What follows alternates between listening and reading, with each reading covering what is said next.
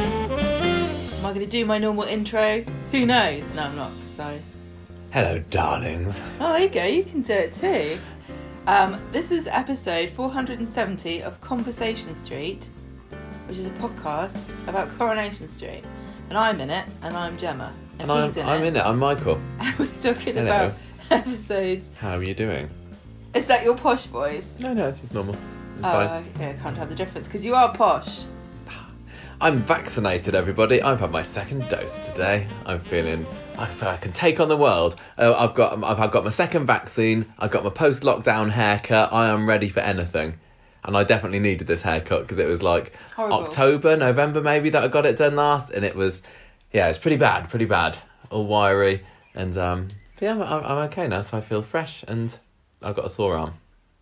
Oh dear. That's all. right. How are you? fine. This I'll tell you what, the worst bit, I told a few people the story today just to gross them out. Worst bit about my ha- having my hair cut was that they didn't trim my ear hair. And when I got home and looked at myself in the mirror to see how lovely my haircut looked, all I could see was these massive strands, these huge tufts of ear hairs um, projecting from my, my my my ears, and so I had to get rid of those.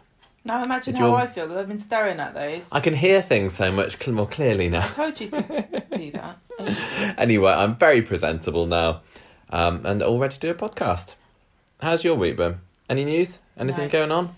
We're talking about episodes of mm. Coronation Street broadcast in the UK between the tw- Can't 10th top the ear hair story, obviously.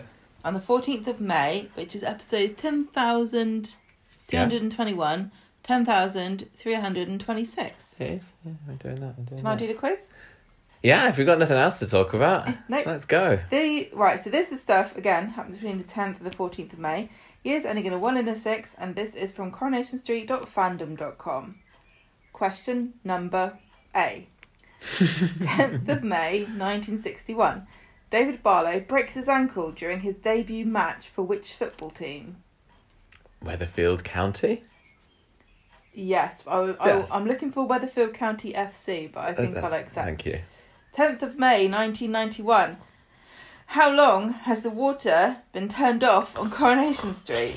Well, you, Uh, do you want to know in days or episodes? You just need to look back on last week's quiz and note the date. I, I cannot look on last week's quiz Well, and you know the date 'cause I don't remember. Hmm. Um, I'm going to say seven days, No, nine days. no, three days. Three- What? it's water. It's quite essential for life. But, uh, but if it was in last week's quiz, and last week was a, a week ago, Maybe it's a trick question. oh, I guess maybe it was towards the end of last week and we, oh, fine, yeah. When the water is turned back on, it's a disaster for which residents who'd left their bath taps running, which then flooded the house. What was the date of this? This is the 10th of May 1991. Duckworths. Yeah, it's always the Duckworths. I was thinking it was going to be the Ogdens. So either the Ogdens or the Duckworths and then the Battersbys. yeah. 11th of May 1966. Ena Sharples is homeless, so she moves in as the resident housekeeper with which two characters? Oh. Um, Minnie Caldwell. Is that one of them? And, Um, is Bobby the cat a character?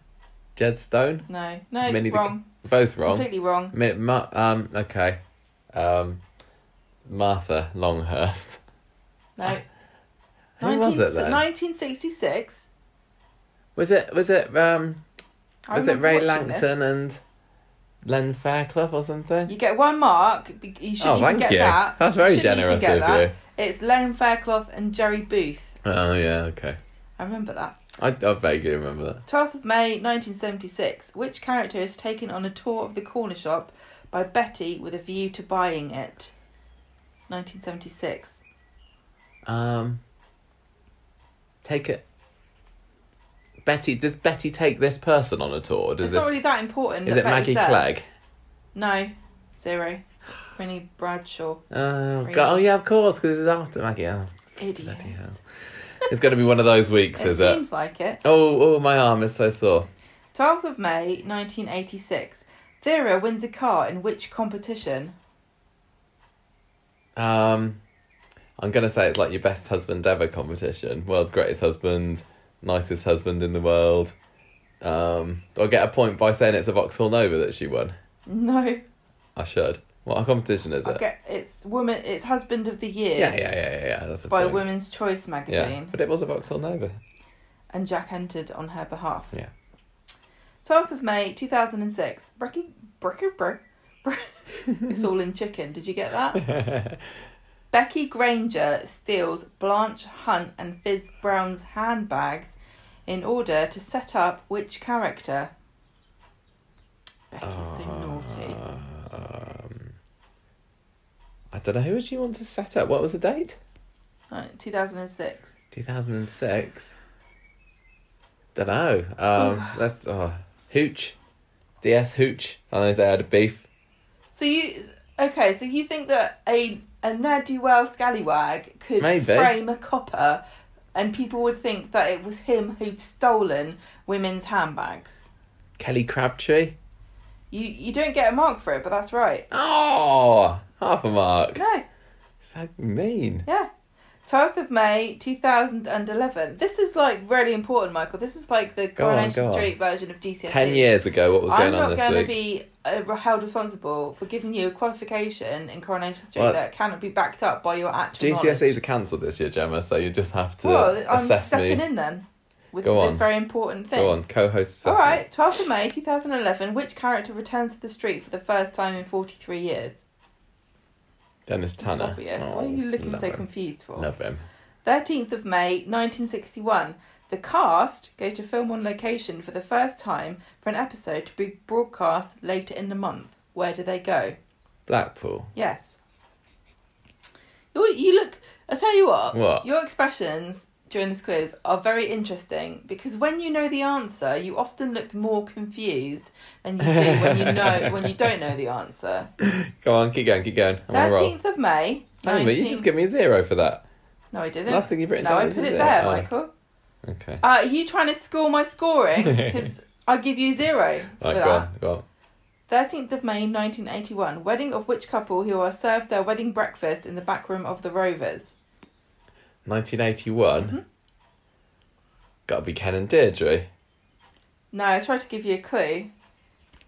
It's Eunice and Fred Gee they were served in the back room of the That's Rovers. just doing really terrible. Did, was Because- Ken and Deirdre with Charles and Diana I in 1980? know. With Charles and Diana in 1981? Why would 1981? I know that? Because you like royal things. I don't like Charles okay, and carry on, carry on. Let's keep going.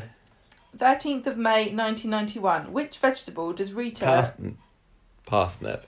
You're lucky that's the right answer, aren't you? It always the answer to every question about vegetables Yeah. on Coronation Street, just parsnips.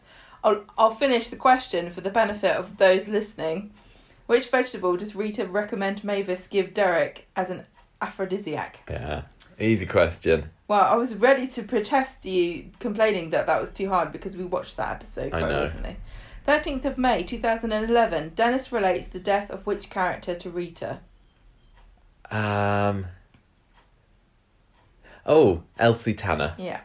I was thinking, is it Linda? But I think she's still. I think She's she's, still, still alive, isn't around. she? She's still going. 14th of May 1986. This is your final question. Ken agrees to walk Susan down the aisle after which character confronts him over his poor parenting? Peter. hmm Yes, because he wasn't going to go to the wedding at all, was he? This was um, Susan's wedding with Mike, and um, Ken decided to stay at home and protest, but Peter um, made him see the error of his ways. How have I done? You got five wrong out of 14. Uh, nine out of fourteen. Could be worse. He's got a birthday coming up, please. Days. 15th of May, Jack Watson, who played Bill Gregory and director Julian Gerald. Mm-hmm. 16th of May, Roy Hudd, who was Archie Shuttleworth, and Sean Ward, who played Callum Logan. 17th of May, Veronica Doran, who played Marion Yates. Ninth- She's great, wasn't she? We Yeah, like she was. Marion We Yates. did like her. Um, 19th of May, Madge Hindle, played. Meanie Bradshaw. I always get it, her name wrong. Renee. Uh, Rob Mallard, who's Daniel Osbourne the third. 20th of May, Betty Driver played Betty Williams. Elizabeth Bradley played Maud Grimes. She's also great. Tina Hobley played Samantha Failsworth. Not so great. 21st of May, David Lonsdale, who's Peter Barlow the Fifth, and another happy birthday to Coropedia. He was created in 2008. Oh, happy birthday to them. Yeah, that's The it. source of all our knowledge, Uh, the apart font, from actual watching Coronation the Street, which is pretty of good too. when it comes to Coronation Street. Yeah, but they get 10 out of 10 in the quiz every time, 14 out of 14. Right, um, I think we better get cracking with this week's street talk then, shall we? Mm-hmm. Let's go. So, what did you think of this week's Coronation Street? Gemma, like it? As good as last week? Not as good as last week? What do you reckon? Find out at the end, won't we? Find find out as we go. I thought it was. I thought it was okay. It was, it was a good week. I thought it was a strong week. I think I preferred last week more, but it was a, a pretty worthy follow up to last week's epicness, um, and interesting how they still made it all, pretty much all about one story as well. Because it was we we basically had a good four episodes, didn't we? Where there was or four days worth where there was only this story, and I I loved how they did that. Just it just gave it- allowed so much depth, so much corners, so much little twists, and, Corners? you know, corners to delve into and Um, and and Story stuff. corners. Yeah. Um, Well, uh, yeah, that is it's one story, but it affects all the different characters in different ways. Oh, so deep. I mean, there were some there were some elements of it that was like this. This seems a bit like padding. Like pretty much everything to do with summer at the moment. I'm thinking, are they just you know adding a couple of summer scenes with Billy and Todd just to remind us that you know she's in the promo picture was- for it? or- It was funny when uh, they were like, "Summer, you didn't go to school today. Why weren't you there?" And I was like, "Because I realised I'm 25 and I actually don't need to go to school anymore, Dad." Yeah, I don't, I don't know. I, I think she's probably going to maybe come in, um, you know, become important the further along this goes down the know, I line, and and Amy as well. I mean, we haven't seen I- a whole lot of her. Perhaps that picture was a red herring. Not quite sure. Also, if there is a chance that Aadi might be in it more, than possibly Maybe. I don't know. But it was definitely. I mean, it was about it was about Kelly this week, wasn't it? And, and Corey as well, I suppose. It's bit about of, bit of Nina. it, it's become a story about nature versus nurture and you know it is a bad upbringing uh is it inevitable that you are going to turn out bad or is it whose fault is it if a child is If you've got a if you've got a, a scar on your eyebrow, does Mm. that naturally make you a wrong un? if your dad gets killed in the woods are you allowed to kill someone else yourself Yeah, exactly. Very Or interesting. And did we, she kill anyone at all we don't Well, know exactly, and and we were talking last week about um, you know, are they going to try and redeem her? Should should we feel sorry for her at all? So um, that was certainly topic of conversation in this house and on the online and everything. So I'm sure we'll get into that later. But um, yeah, we will start off with the Aretha Franklin story, and I'm I'm still waiting. I did have a little look. I did a little Google image search earlier this week to see if there are any pictures of Seb's funeral or anything, just so I could find Aretha Franklin, and I could not. So uh, maybe it's not coming up quite yet. Do you think that there's going to be something like special about his funeral, or do you think that it's just going to be What do you mean? well? Um, we haven't had any, like you said. I don't think there's been any pictures of No, well, of his funeral. Not that. I've seen.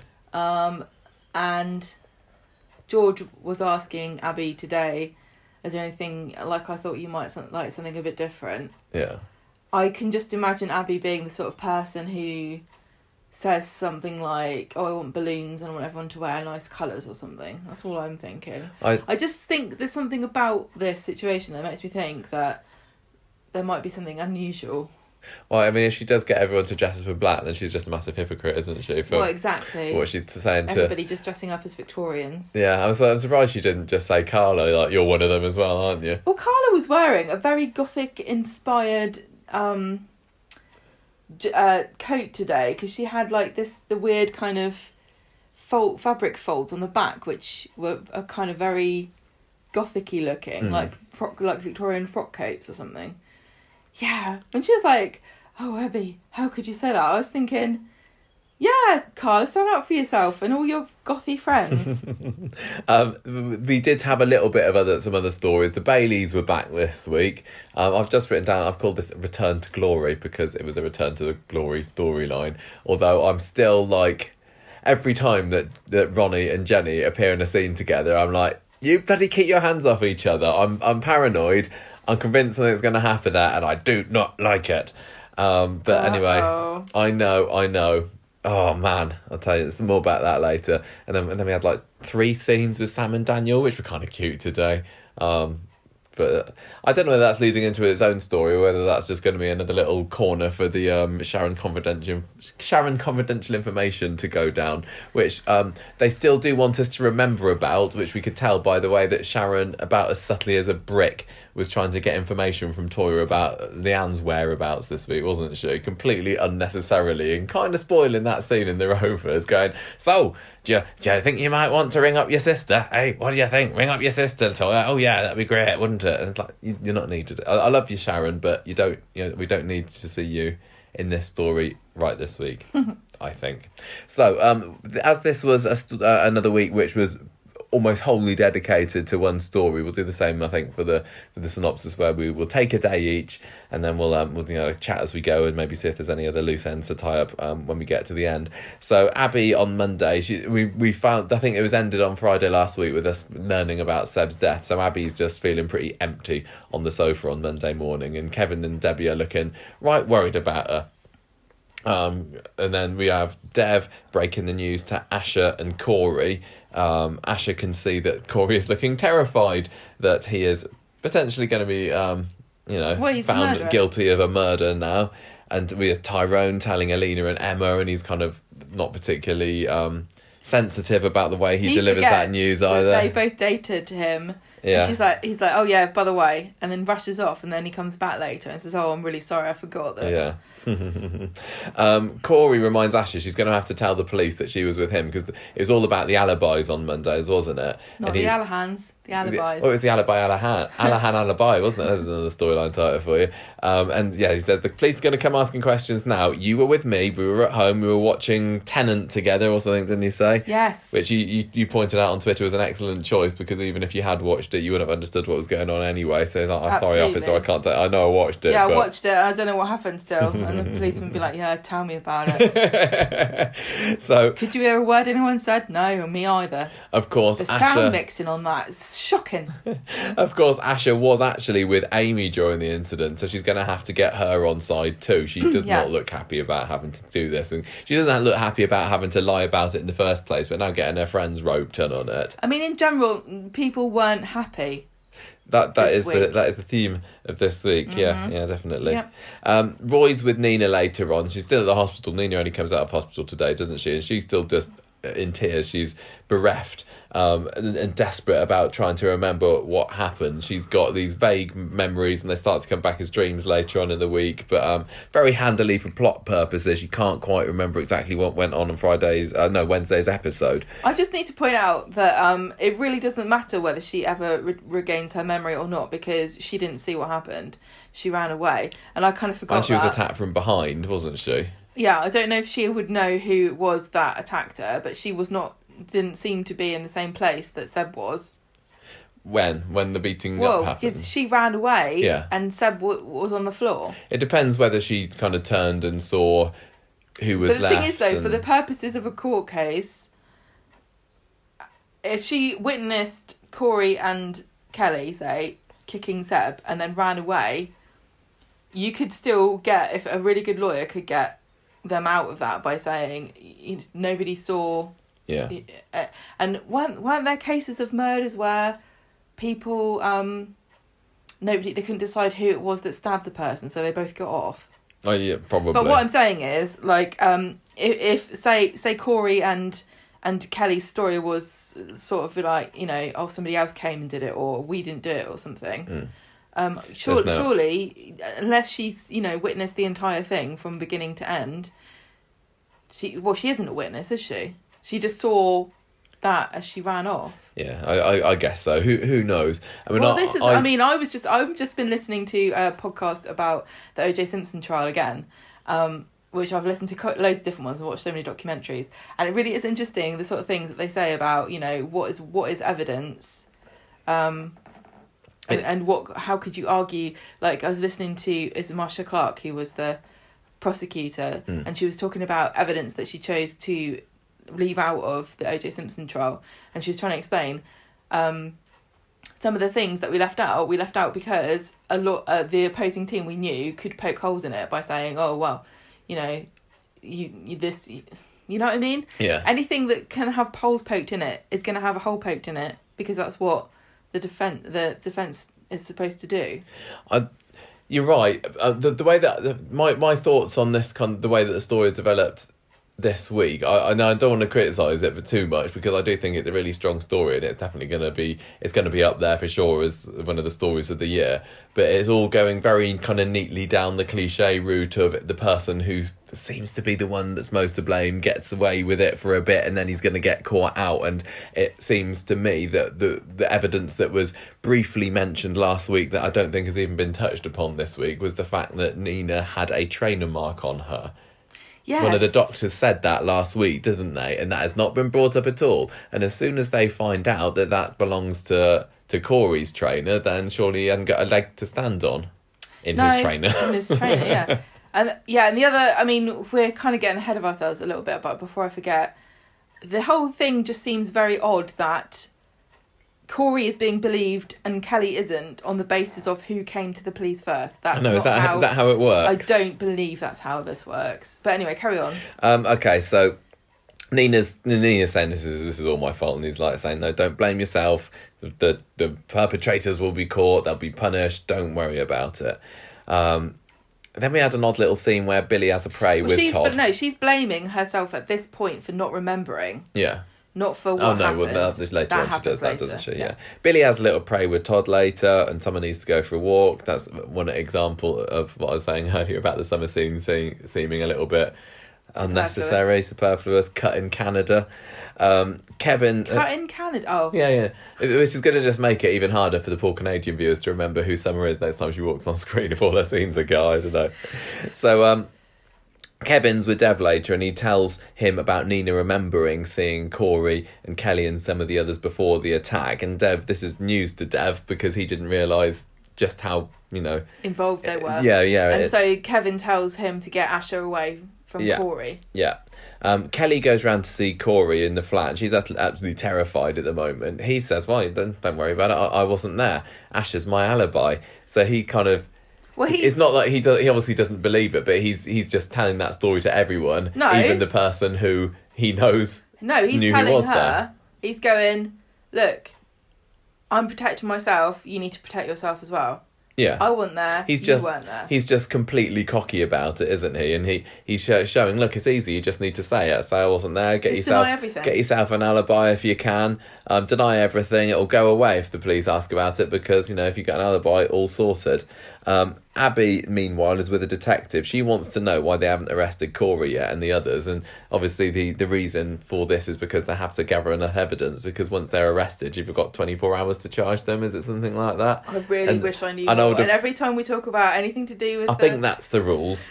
the thing is, a little bit of knowledge is a dangerous thing as far as Coronation Street is concerned. Because if you know too much about how the court and justice system works, I think you'd just be really annoyed all the time watching this show. Because sometimes they follow the rules when it suits them, and other times they just bin them out the window. I think that's what they were saying, and, and I would have thought that maybe Abi has had enough brushes with the law in the past to have known that herself. But I mean, she's her her, her judgment is clouded at the moment, isn't it? That's she she just is, you know, want, wants the revenge. Um, she says that yeah, Abi Abi's not satisfied with the police officers. Reasons for why they haven't arrested Corey yet, and she says, "Well, I'm just gonna gonna get some justice myself then." Amy goes to see uh, Asha in the cafe. I think was this the only scene that Amy was in this week? I can't remember. We'll probably find out as we go further. But this um, this was fantastic because um, Dev comes in and says, "You didn't tell me um, that." Um, Corey being a suspect on this, and Asha says, "Uh, "Well, look, I, I didn't do it. He uh, he didn't do it. He was with me." And Amy's looking really confused at this point because she obviously knew that she was with her. And then as soon as Dev leaves, Amy's like, you didn't do it. I'm not being an alibi for you. Sorry, you got to tell the truth. And I was really, I was really proud of Amy for this point. There was no kind of hesitation in there, was there? I really thought that there, yeah, some people made some really brave decisions this week, which weren't predictably cliched. Like normally, I feel as though it would have Amy would have gone, oh dilemma time, and then she would Yeah, have agreed. I could just imagine like then, if like, it was say pensive for a few. Exactly, yeah. If it was like Sarah Lou in this oh, position, God. that you know maybe Adam's been up to mischief again, and Sarah been like, "Oh, what do I do? What do I do?" And Amy's like, "Sorry, oh. no, I'm not lying to the police." Good on you. I mean, it's not Well, going to get you character of the honestly, week this week, Amy, but moment. Of all the people involved in this, she's got the least reason to lie. Like, why would she? It makes no sense. She's not being offered anything apart from a risk of getting in trouble with the police. So, logically, but you know, the peer pressure of doing something for your friend. Um, yeah, and peer pressure is is the key in this whole thing, isn't it? I mean, that's going to come up when we talk about whether how much to blame Kelly may or may not be. Was she peer pressured into sorry, it? uh, you can't peer, peer pressure someone into murdering. you kind It's of not, try really hard. I don't buy it as an excuse. I really don't. Um, so we, then we had um, Toyah coming home. Um, and Kelly is packing a getaway bag, and it's it's not just an escape for Toy's veggie lasagna three nights on the trot. I did wonder whether you know Kelly opens the fridge and there's a, a veggie lasagna defrosting there, and Kelly's like, "I've had I'm enough leaving. of this. I'm leaving. I'm out of here." No, she's she's she's on the run because it's all getting too over the top for her, and um and uh, Toyah's like, "Oh, you, what's going on here then?" Summer, meanwhile, tells Todd about Corey speaking to her the other day, and that was the time he kind of schmoozed in and tried to charm her into telling her that everything was going to be okay. Um, but you know, you don't want to get caught up in this. You were in a stolen car, um, and See, this is Todd says that you just need to be careful what you say here, Summer. Todd's been struck off from being a solicitor, and I've kind yeah, of yeah, yeah. I forget this. that as well, actually. So, yeah, um, I'd completely forgotten about that. Todd does have, you know, legal background. legal. Yeah, he, So he he knows his stuff. I don't think he's actually. The thing is, though, he shouldn't really be able to give out legal advice because he's not qualified. But at the same time, what they're going to do? charge for it. No, what they're going to do about it? Yeah.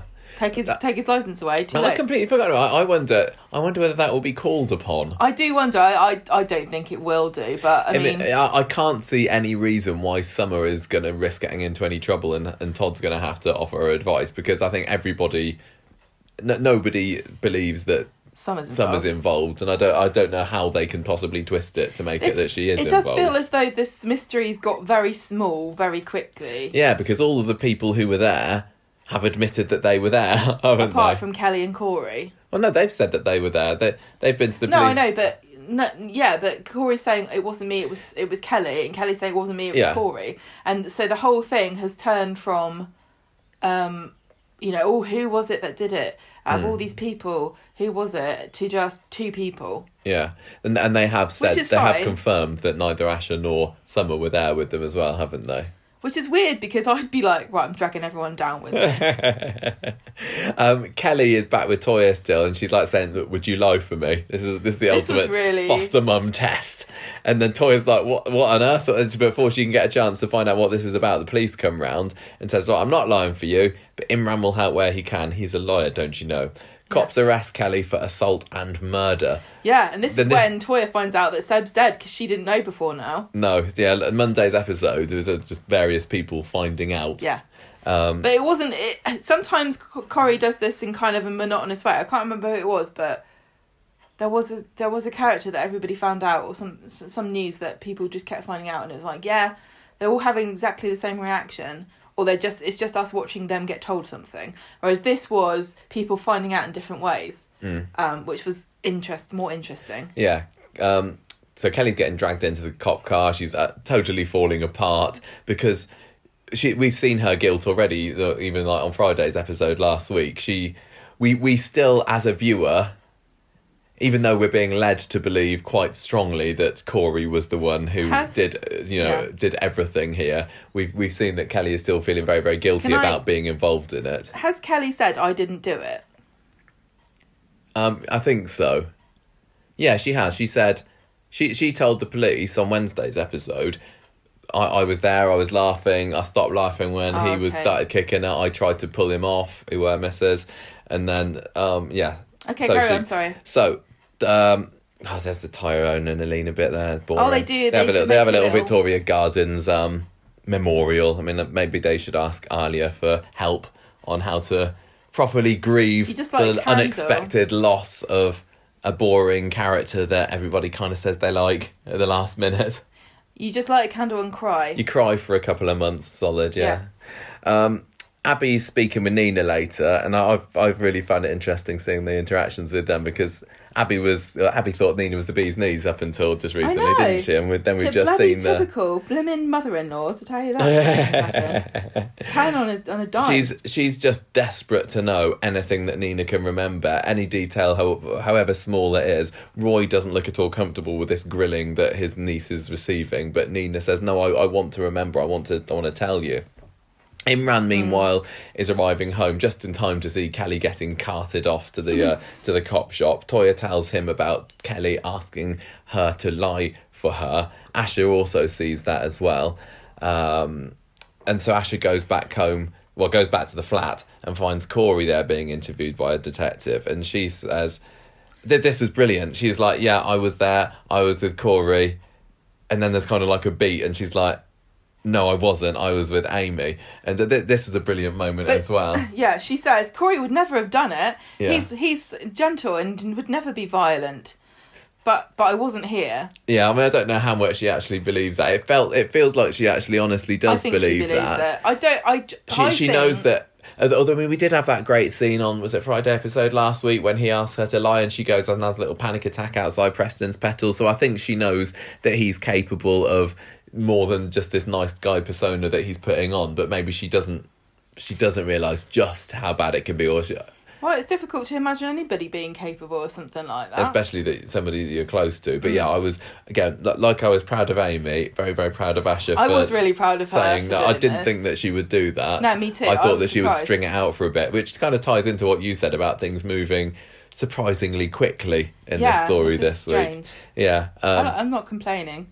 Yeah. So she she has a bit of well, what have I done moment when she realizes that thanks to her, Corey's now um been been arrested, and I think um she's probably terrified about what will happen if Corey. When he, Gets if and when he gets out, and he's going to blame me for this.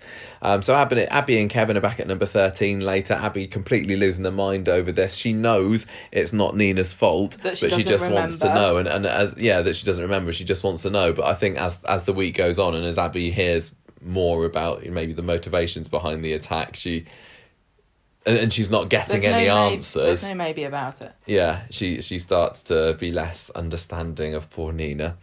Um, then we have a great scene where the forensics are going around looking for evidence in the flats. Toyah's just kind of sitting there watching as people go in and out. Same with Asha and Amy. Just I don't know whether you're allowed to do this. Just I watch the forensics do their thing. I would have thought that they them. thought that they tape it all up and like police line do not cross, but You know, I think that they can especially be. during COVID times. Although maybe they they did have quite a good uh, set of PPE on, I suppose. I think sometimes we expect police to be do like they do in the in the on TV and stuff, but I, I don't know that it ever is quite as as um what's the word Um, finite. I don't know. I you know there's certain levels of um how seriously you take something. I don't even know what I'm saying. I'm, I've kind of lost. We we've never had forensic pe- police around. But what I'm saying is, like, when you hear about other cr- crimes that have taken place, and the police come round, like say say you get burgled and and the police come round, you'd expect them to like take fingerprints or something, but they they don't. They just look at it and go, or even if they they might not even bother coming round. I know this is a murder, but I'm just all I'm saying is that I think we have a certain idea of what it looks like. I wanted I wanted to see a chalk outline on the floor, to be honest. Yeah, Um, so the, but yeah, uh, the moving on, Mr. Corey comes to the station. What was there? Stefan. I couldn't remember his name at that point, so I've written Mr. Corey here. evil Corey dad man. Yeah, um, he's managed to put down his phone in the business calls because this is quite important now. Oh, it's good job it's not print day, isn't it? It's Monday, so he's Yeah. fine. Corey says to him, Look, Kelly's going to try and blame me about this, Dad. What am I going to do? And, and Stefan is very self assured and said everything's going to be fine. This is this also seems to be a story a bit about how the um the, the rich, the privileged can get away with things. You know, you can I buy know, yourself is- freedom. I it's, don't. it's definitely a theme of this, but you know, I'm going to point out that Kelly. People keep acting as though Kelly is some kind of orphaned, wafy kind of street urchin, but she's not. She's had a very privileged upbringing, as same as Corey has, with kind of neglectful parents. Mm. She used to live in a massive house with her with her Loan dad, who shark was a loan dad. shark, and she's landed on her feet because she's being fostered with a bloody lawyer. So, Mm. um, yeah, Corey's definitely flexing his privilege here, but to to kind of juxtaposition it against Kelly and claim that she is some kind of Yeah, disadvantaged woman. Yeah, you're is, right, you're Is, is false. I'm afraid. Mm, mm. It's not. It's. I don't know if Corey's trying to make it into that, but I haven't forgotten that. That I mean, you only have to look at how well turned out and polished Laura. is. Laura is to know that this family is not hurting for money either. Mm, yeah, that's true. Um, then we have the scene where the detective goes to tell Abi that they've made some arrests, but they can't give her Seb's things back yet. including his body. Yes. um, Asha goes to visit Nina and Roy in the hospital again, and Nina is very, very snippy with Asha because she says, "You you were going to lie about being with Corey. Uh, Sorry, uh, I can see you know where your Yeah. loyalties lie here." She's very, very emotional about this, and Asha says, "No, no, I promise I'll be there for you, whatever you need." Um, but I really don't think it was Corey that did this, and Nina can't believe what she's hearing No, because she knows she, it, she doesn't know, she can't remember, but she like There's pretty no way you can't just rule it out yeah that that, that Corey was because she something also to do with this. like a and Ash is giving him the benefit of the doubt, but Nina obviously wouldn't. No, exactly. Nina says, "I'll never forgive you." So dramatic. Um, Corey gets interviewed next. He needs no commenting his way all the way through it upon his dad's advice, I suppose. And, and Stefan is watching very, very carefully during this. And I, I still can't decide as the week goes on whether Stefan believes that Corey actually did it or not. I think It seems like it's kind of yeah, it kind of is. He and he he's not. He's saying to Corey, "Look, you you didn't do it. Don't worry, it's going to be fine." But again, he maybe he's just saying it to try and convince himself, you know, so that he doesn't even. But he seems like a, a very kind of focused, problem solving sort of man. Mm. Like we were introduced to him previously, and he kind of doesn't seem to have an emotional connection to to things. Like when Dev was trying to talk to him about their their children, he was you know busy trying to do business calls and stuff. And instead of instead of addressing the emotional issues at hand, he said, um, "Oh well, you know." That they can move out then. If if the problem is you having a problem with them living with us, then they can just have their own place. Which clearly doesn't solve the emotional issue that Dev had, but it certainly solves the, the you know the the skeleton of the problem. So when evil Corey dad is sitting there with his son, I imagine that he is just thinking problem equals Corey accused of murder. How do we get him out of this accusation? Yeah, whether Not he did it or not. The irrelevant. It's totally irrelevant to the problem, solving the problem, to him whether he did it or not. Mm. Yeah, that's true. Um, we have Abi um, opening Seb's wedding Well, day no, we haven't got all the way through it. Oh, well, yeah, the yeah, he, detective. ha- the he hasn't detective. got an alibi. Yeah, he, has, he hasn't got an alibi, but the detective says that you were just trying to prove to your mates how hard you were, and, and Corey's like, I didn't do it, tell him dad. Um, yeah, so things aren't looking good for Corey at this point. Abi um, gets this envelope, doesn't she? It gets posted through the letterbox earlier on in the day, and it's it's Seb's speech, so she uh, she she um, dissolves into tears yet oh, again no, as she the reads police it gave out. it to her because they photocopied it. Oh, did they? Oh, I missed that. Okay, fine. Yeah, so um, yeah, she has a bit of a cry. Um, she reads it out, doesn't she? She says, "I wanted to hear him say it." Yeah, it was another very, very nicely written speech. Yeah, even made even more tragic by his uh, sad, The fact that he's unfortunate dead, yeah. passing. Um, Asha goes home and tells Dev about Corey being arrested. Is like, I need to move back home, Dad. I'm out of my depth here. And Dev nods, lovely. Dev, Dev's like, "I've already." Love Dev. Sorry, already is, forgiven you. this is Coronation Street. There are three grown men living in your bedroom. um, Space is at a premium. uh, Toyah is uh, th- this. Then we have the scene with Toyah and Jenny in the Rovers, and that's when Sharon's sticking her neb in, saying, "I want to be in the story this week." Um, and, and and Jenny's just telling Toyah that she needs to trust her own judgment over what to do because Toyah throughout the week we get to see really um, battling. Uh, Batters being she she can't decide whether or not to champion. stick, to, to stick with Kelly because Yeah. she kind of thinks that maybe she did something and you know we've only been foster parents for a little while do I pull out now do I do I do I stick with her because she is I made a promise to her which is what Imran's saying We'll talk about it later because I Um, have thoughts about this. Oh, well. okay. Um, we we have a little scene with Fizz and Ty. There was a scene earlier in the episode, wasn't there, where Fizz sees Tyrone with some flowers and is like saying, "Oh, are they, are they for your girlfriend, Alina?" And Ty's like, "No, it's for For It's Seb, Abi, actually. horrible. But then they kind of have a bond at the, at No, the but I think then she gets annoyed with him because Yeah, yeah, she does. he's a dick. Yeah, she she does. But they, they have a little bonding moment at the. Yeah, at the but then he's a dick. Yeah, yeah, he is. He totally is. Hello. Um, just getting that in there.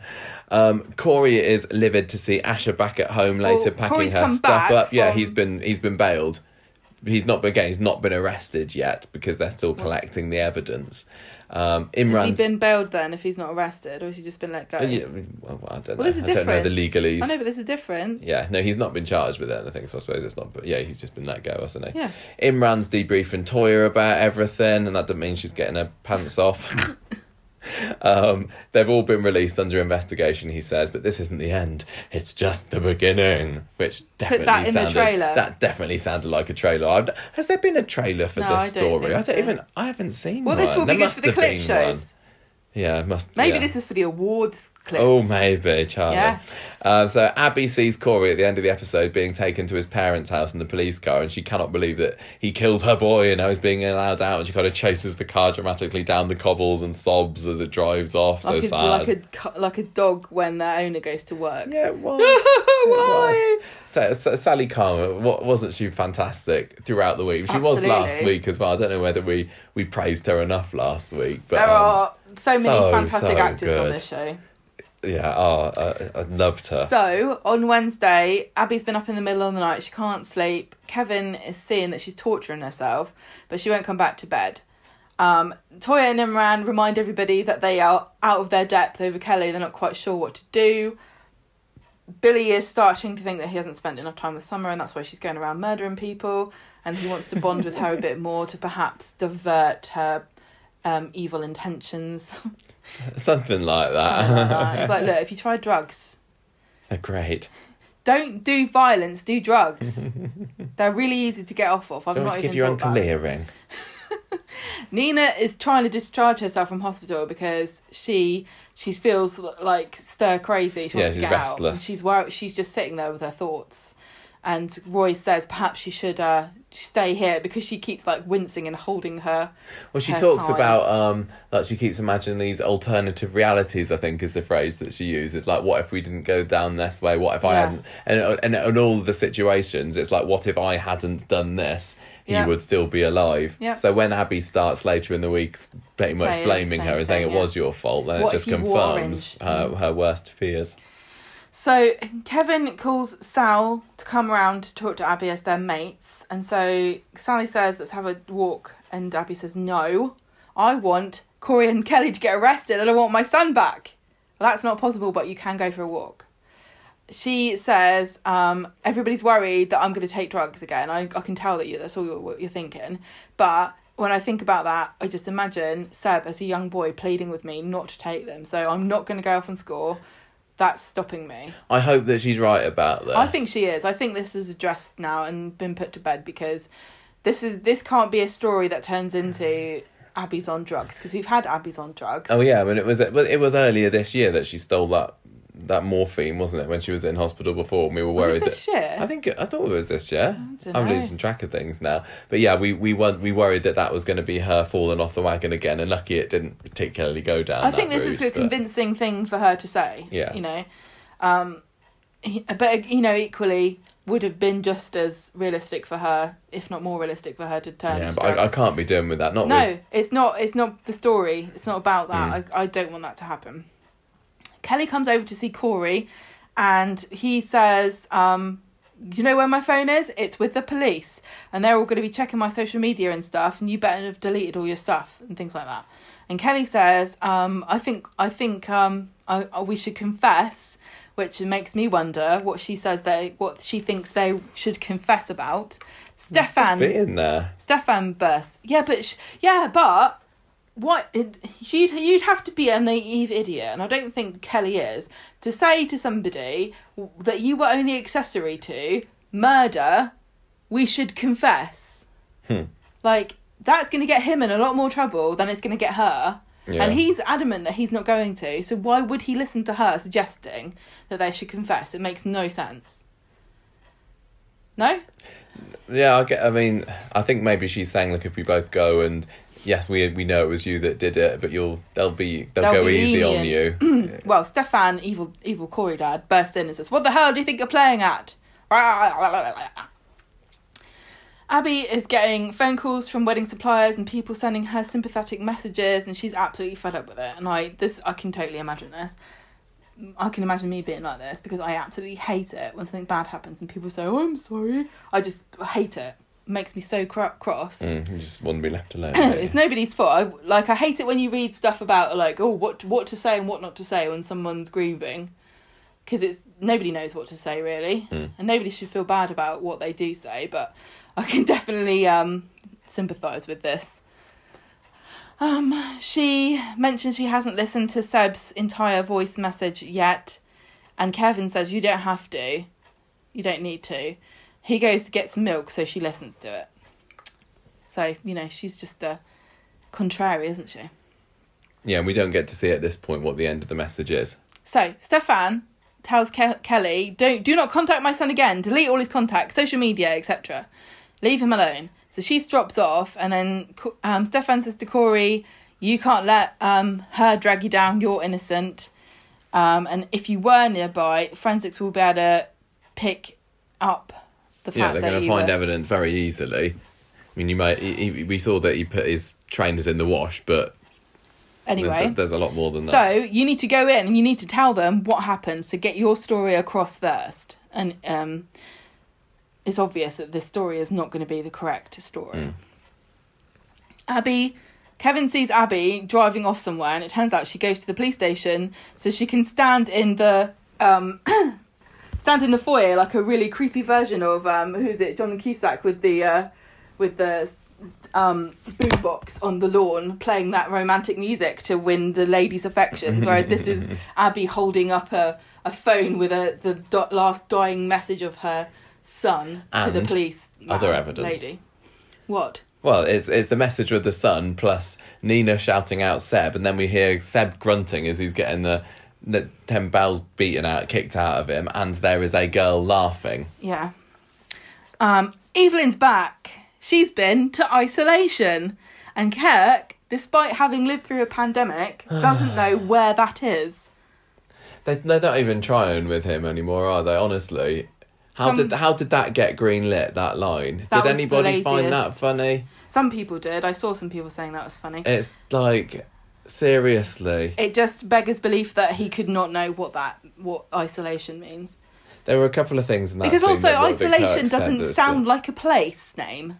No, it's it's like the just. construction of the English language would indicate to you Oh, the other thing that I didn't like in that scene was the tired horn. cliche of the cream horns, wasn't it? And I know that you know we're just as bad about stupid, silly things like that, but we've got no leg to stand on. but we're not professional flagship drama for ITV. I No. think uh, We're not prime time ITV. you can do better than this Coronation Street. soap drama on one of the biggest weeks of the year.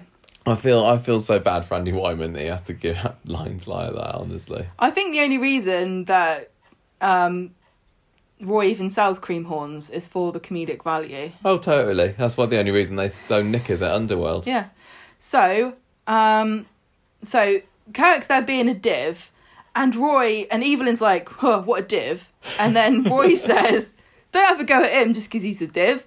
This is what happened. This is why Seb is dead because people can't tolerate those that are different and stupid. Yeah, Roy really gets his knickers in a twist. I didn't for like that this. Scene, I thought it was really clumsy.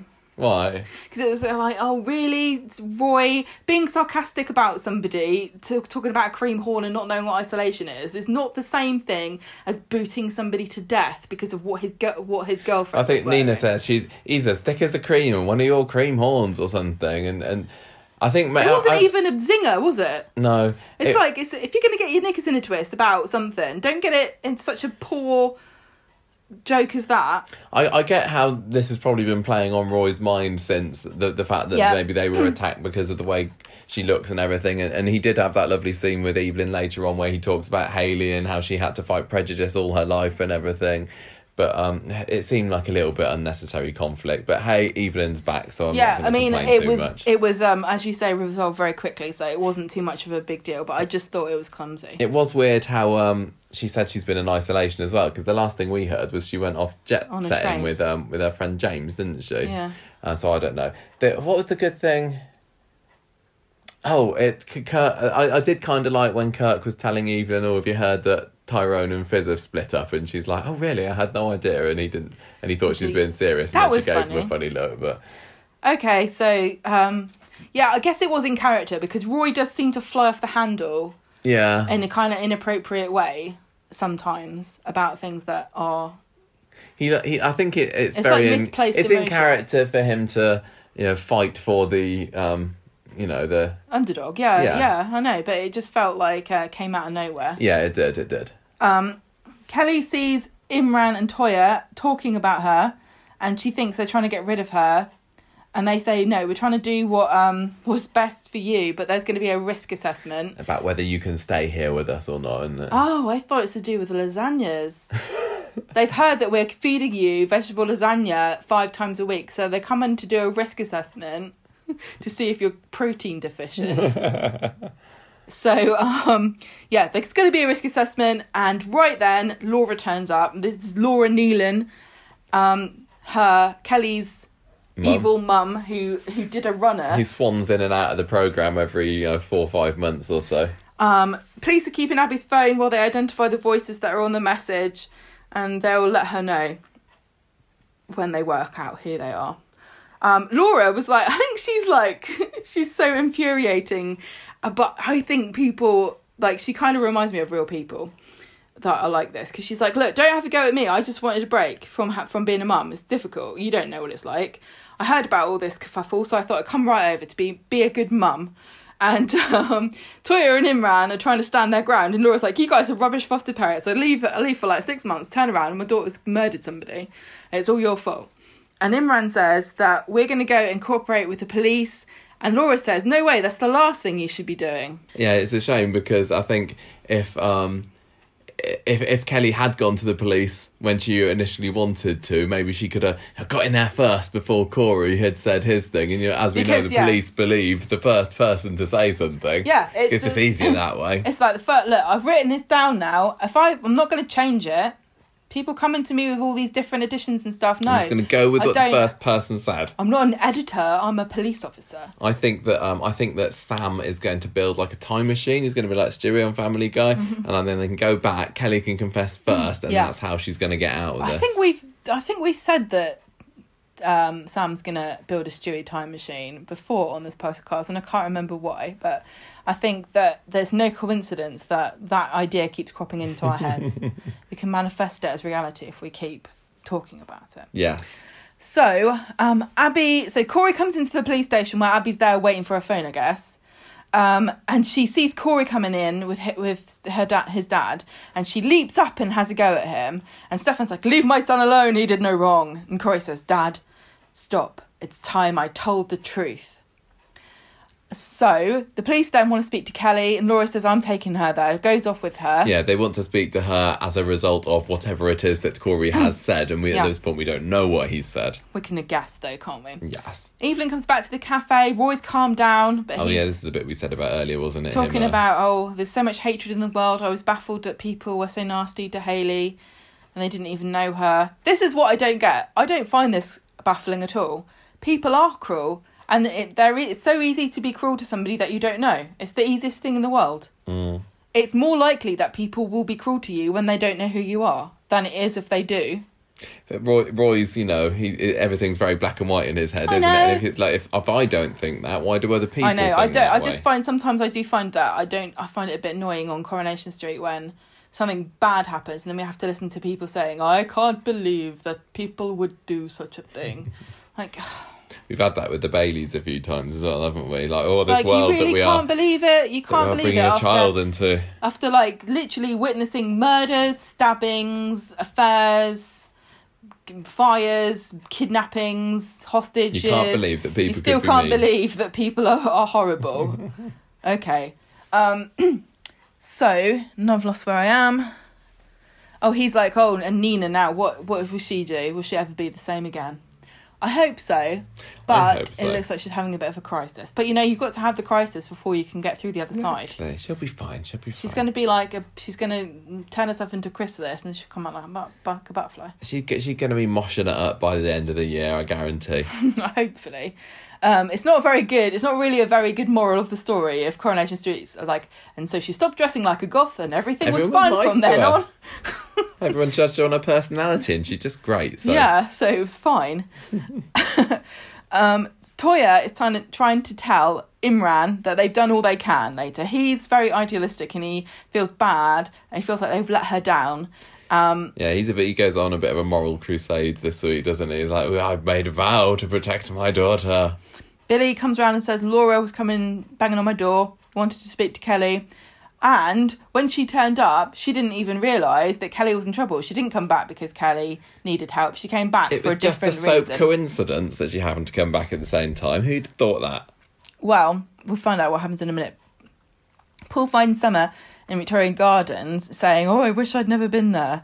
It, it's all my fault because I should have made Kelly leave when I left. Um, I don't think that would have had any impact on it whatsoever. This is Why? so- well, because what what what would have happened differently? Well, she, is- Kelly wouldn't have been involved in it, and she's she's been Kelly's friend, hasn't she? Yeah, but the thing is, though, why is she so loyal to Kelly? Oh, if only I hadn't let my friend be a murderer. I don't think that Summer's the sort of person that's got lots of friends. I know she needs to get some. She needs to go online and just make some friends on the internet Mm-hmm. or something. But you know what I mean. I can get what what she's. I can, but she hasn't examined it very far. If she's stopped at, oh, it was my fault that Kelly killed somebody. But it's also like she.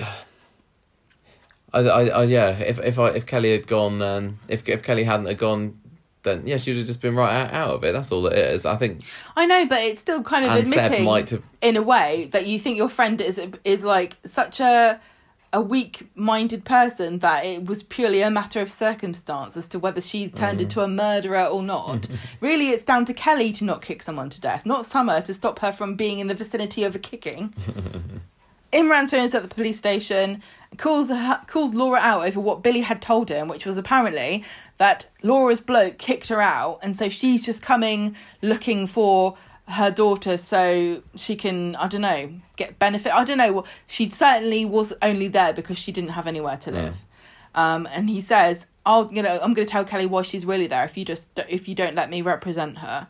So she relents, and um, he goes in for the interview with Kelly. She denies having anything to do with it, says it wasn't her. Police say, that's strange because your clothes are covered with blood. And we've just had a detailed account of the attack that puts you as the main driving force. So they leave them alone, Kelly and Imran, and he says, You have to tell the police exactly what happened. And she says, I can't because you'll hate me and Toyah will hate me as well. And he says, I vowed to care for you when I took you in and I will have your back whatever. So Kelly decides to tell the truth, and I still don't know whether this is the truth. This seems. a I think it convenient. is. It felt like it was to me, and and I'm not necessarily happy that. I think this is a bit supposed cowardly. To be sympathising Can I with say? I think this is much. cowardly. So, so basically, Kelly says I wasn't anything to do with what happened. I I think it's really cowardly of Coronation Street to not have somebody who is kind of semi sympathetic being um, the perpetrator of a crime, because I think it's really important for us to um, think about the fact that many of us would rather it was Corey by himself because we'd rather believe that this guy who's got a bad personality and is an unlikable person and is also a, a man, we'd rather he was the sole perpetrator than this crying, beautiful blonde girl who's had it tough. Do you know what I'm saying? Mm, yeah, yeah, yeah. I don't buy it. I think in real life, I think she would have booted him. I think so too. I think she would have got I caught think up in it. that from what we'd seen of her before the attack, I mean, she she had already hit Nina. Yeah, she was the one. Honestly, she instigated the violence. She the was beginning. drunk. She was yes, she was trying to impress Corey as Yeah. well, and she thought I can have him. Um, I can have any man I want. and they didn't. I, I don't. I intend don't to buy. kill Seb. I don't buy that she, you know, wouldn't have put a little boot in. I honestly, and I think that it's it feels a bit. um But I think we're supposed to be. I think we're supposed to believe that she didn't. It's just but a bit also, convenient, isn't it? It's weird because it's like it it seems like the only two outcomes at the moment that there are is she gets sent down for murder and Corey's gets off scot free, or she's completely, you know, let off all charges and and, and sanctified and everything's hunky dory for her. But I still think that she absolutely should get Mm-hmm. She's into. culpable. yeah, she is. I think so. I- Uh, yeah. Well, there was isn't that we we were sent a link on Wikipedia about I can't remember what Criminal. it's called now. basically it's if you were involved in a crime that ended up with dire consequences you can be in you can be charged for Yeah, the worst whether or not you were.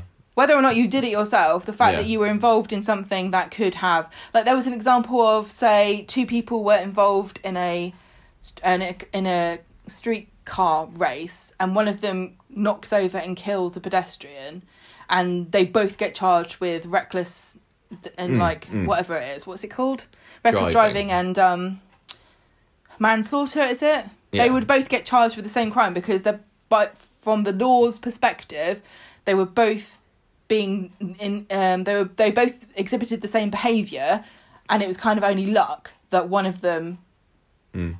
but that just seems wrong honestly that just seems wrong to me but I don't really care because I'm never going to be in a street race. But yeah, I do. I do definitely, definitely think that Kelly. but by should. the law, this makes Kelly just as culpable as Corey.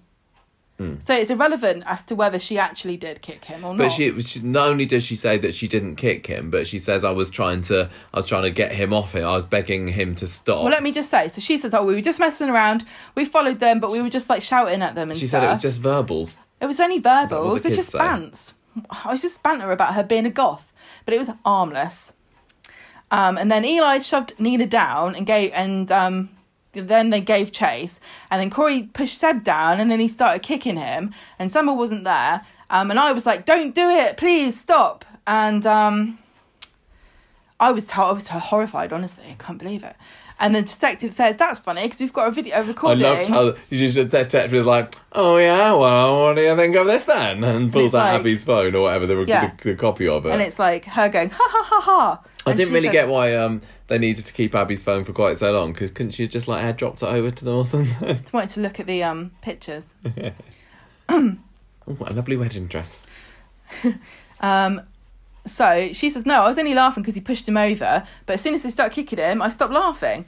And the detective says, "Well, that's not what Corey says. Plus, we got evidence you slapped Nina, which is what started the assault." And they say, "Well." Corey came and told us voluntarily, so he can't be lying. So the whole logic here is honestly, I find this the the premise ridiculous that the police just go, yeah, whoever comes first, whoever comes to us first is is the is the truth teller, and all the other people are liars if they have a different story. Yeah.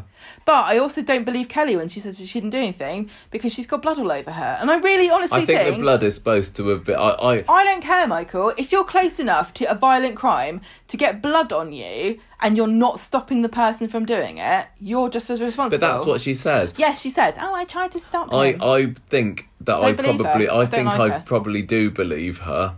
Well, I, I don't I don't believe that that's what she would have done. I think in real life she would have you know put a bit of a boot in herself. But I think that she was telling the truth there. She was trying to get Corey off. The blood was being you know, um, splattered onto her from where he was kicking her. I think we're supposed to be. I think that she's innocent in some way.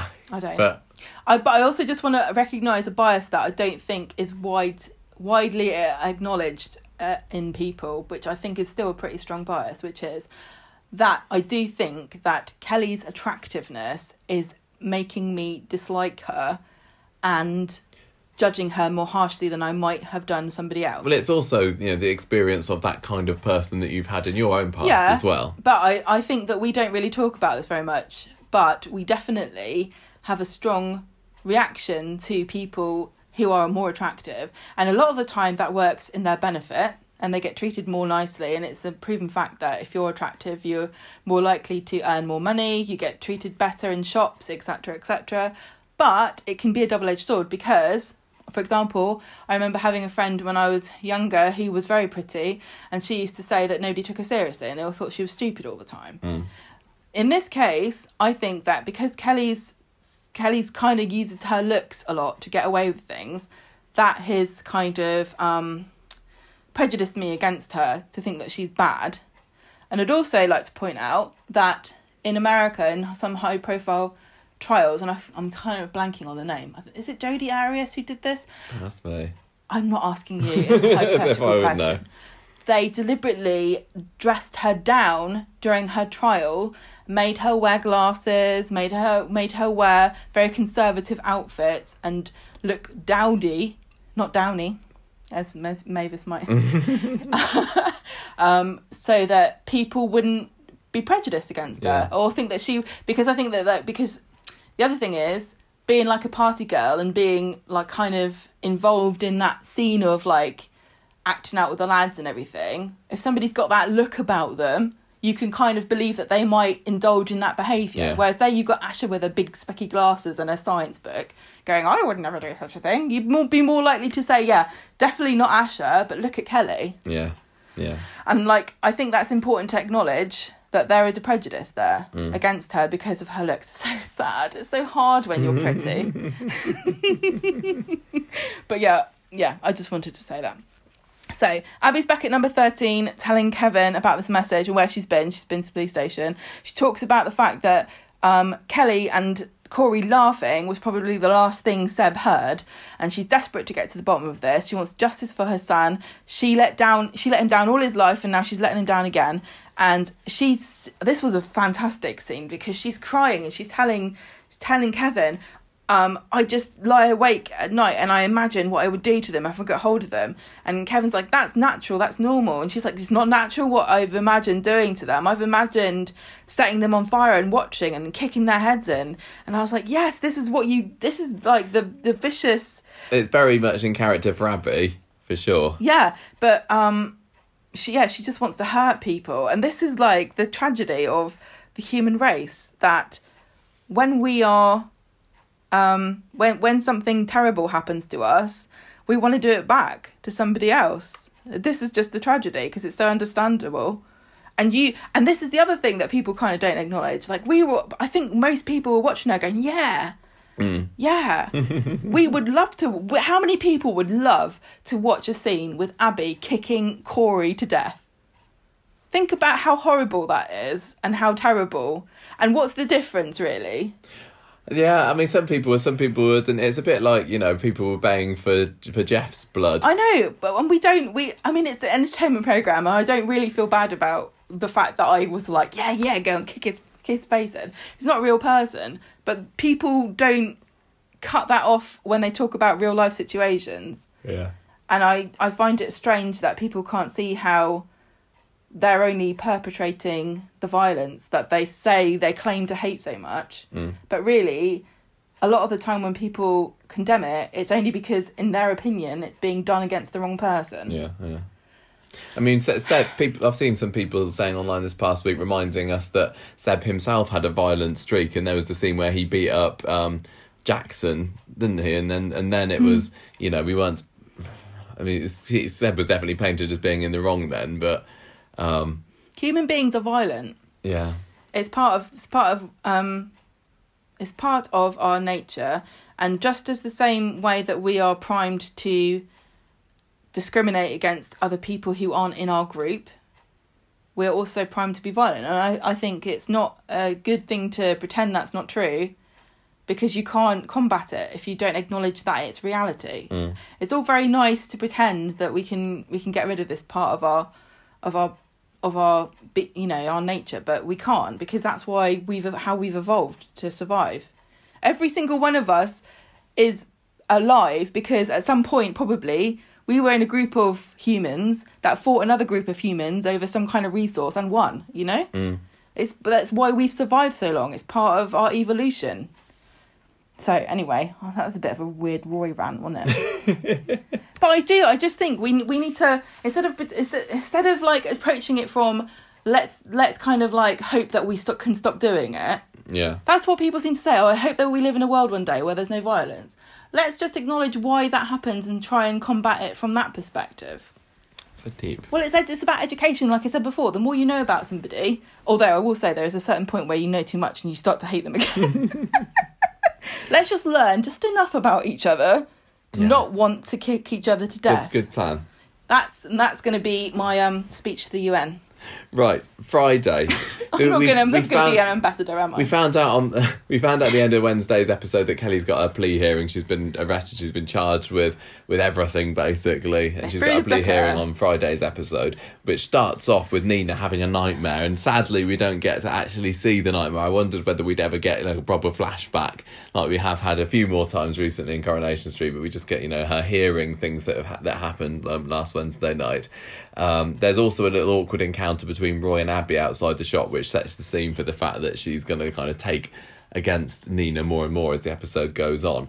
But um, they're interrupted by police arriving outside number 13, and they're there to say that Eli and Jason, I didn't even know that this other character had a name before. What was it? Eli Higginson, or some awesome name like that he had. he sounds They- like a kind of 18th century botanist. yeah, I know.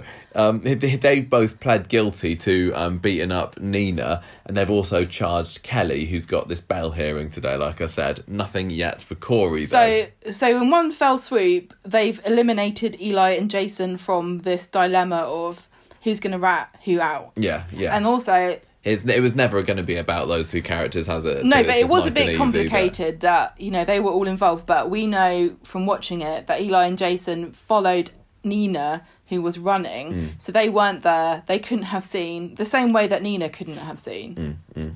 Um, they they also tell Abi that they believe that the attack was triggered by Nina's appearance, and Abi's like, "What? So it was nothing to do with Seb?" I would have thought that she probably would have been maybe having these thoughts beforehand as well. Anyway, as a possibility, I don't know, but yeah, she now is starting to realise that if he had never gone out with Nina in the first place, perhaps he'd still be alive and.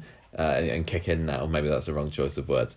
Laura shows up at Toyah in Imran's flat later, and she's she actually calls she calls her R. Kelly. She always she? calls her R. Kelly. Brilliant. She says, if R. Kelly gets bail, she can come and live with me, actually, a real mum. Imran's fuming about this. And Toyah, you said she was being pretty inscrutable, didn't you? You- Like, we couldn't tell at this point still. Like, does Toyah think this is maybe for the best? Or, you know, should she be feeling like she should be fighting for this foster daughter more? I don't know. Uh, but yeah, so.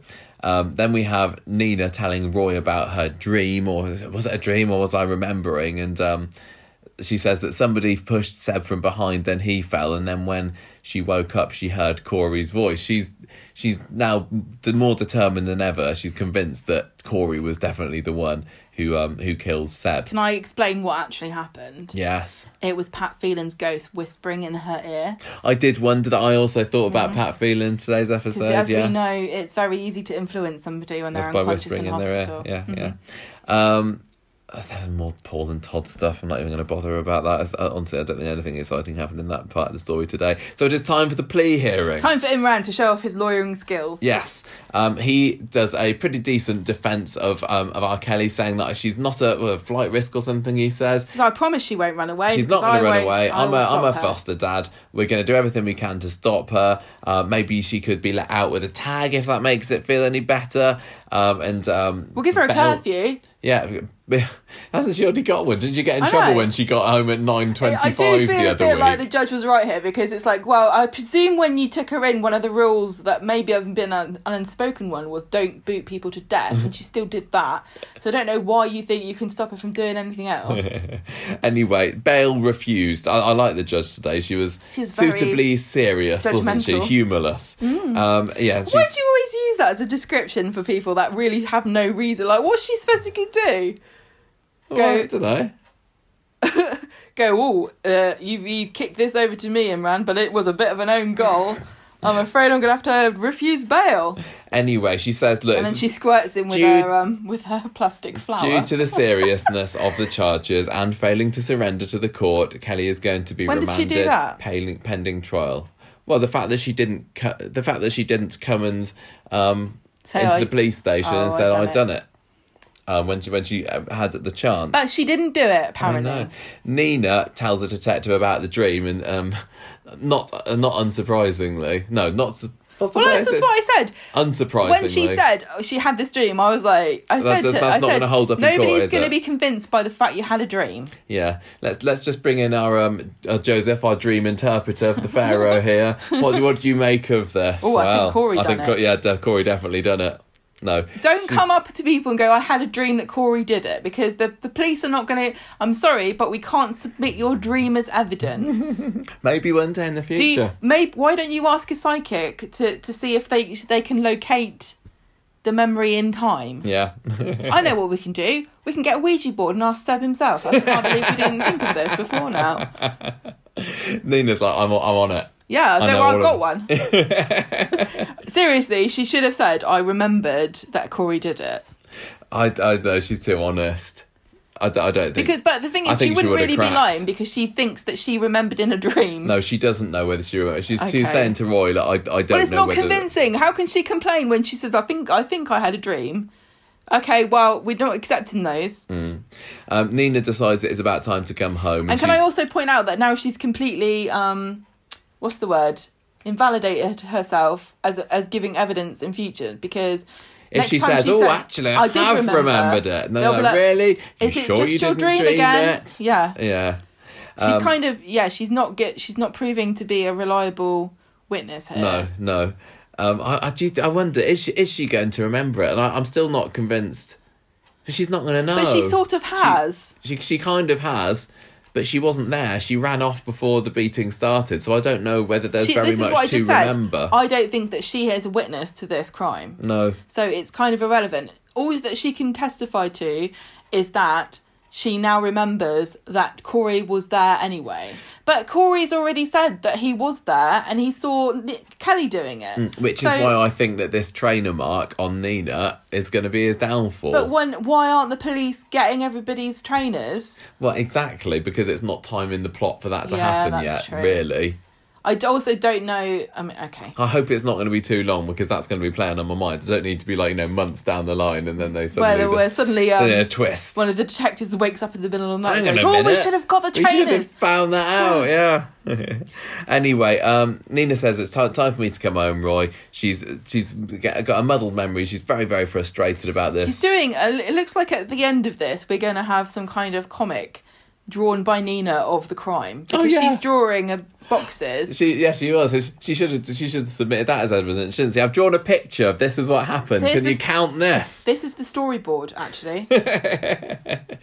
um anyway she, she Roy brings her her clothes had- and makeup. yes and she and she kind of lifts it up and you can tell she's thinking should I should I wear this? Is this really me?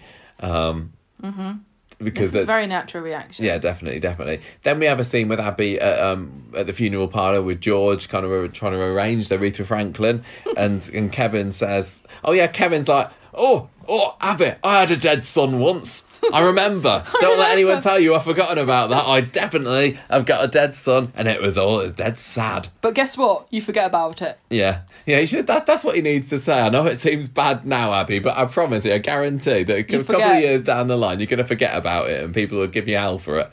Um, anyway, she gets mad when George suggested some gothic themed funeral. Well, he says, "I thought something to be more unusual, perhaps in keeping with his."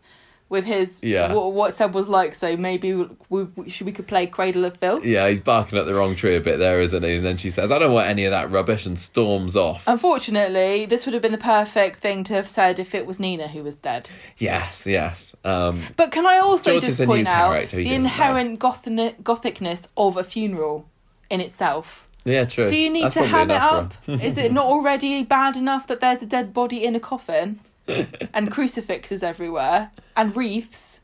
It's already pretty gothic. Well, but you, you you do get these celebration of lives, don't you, Morton? Oh, these these people and their namby pamby balloons and colours and wicker baskets. yeah. Oh, it's not traditional.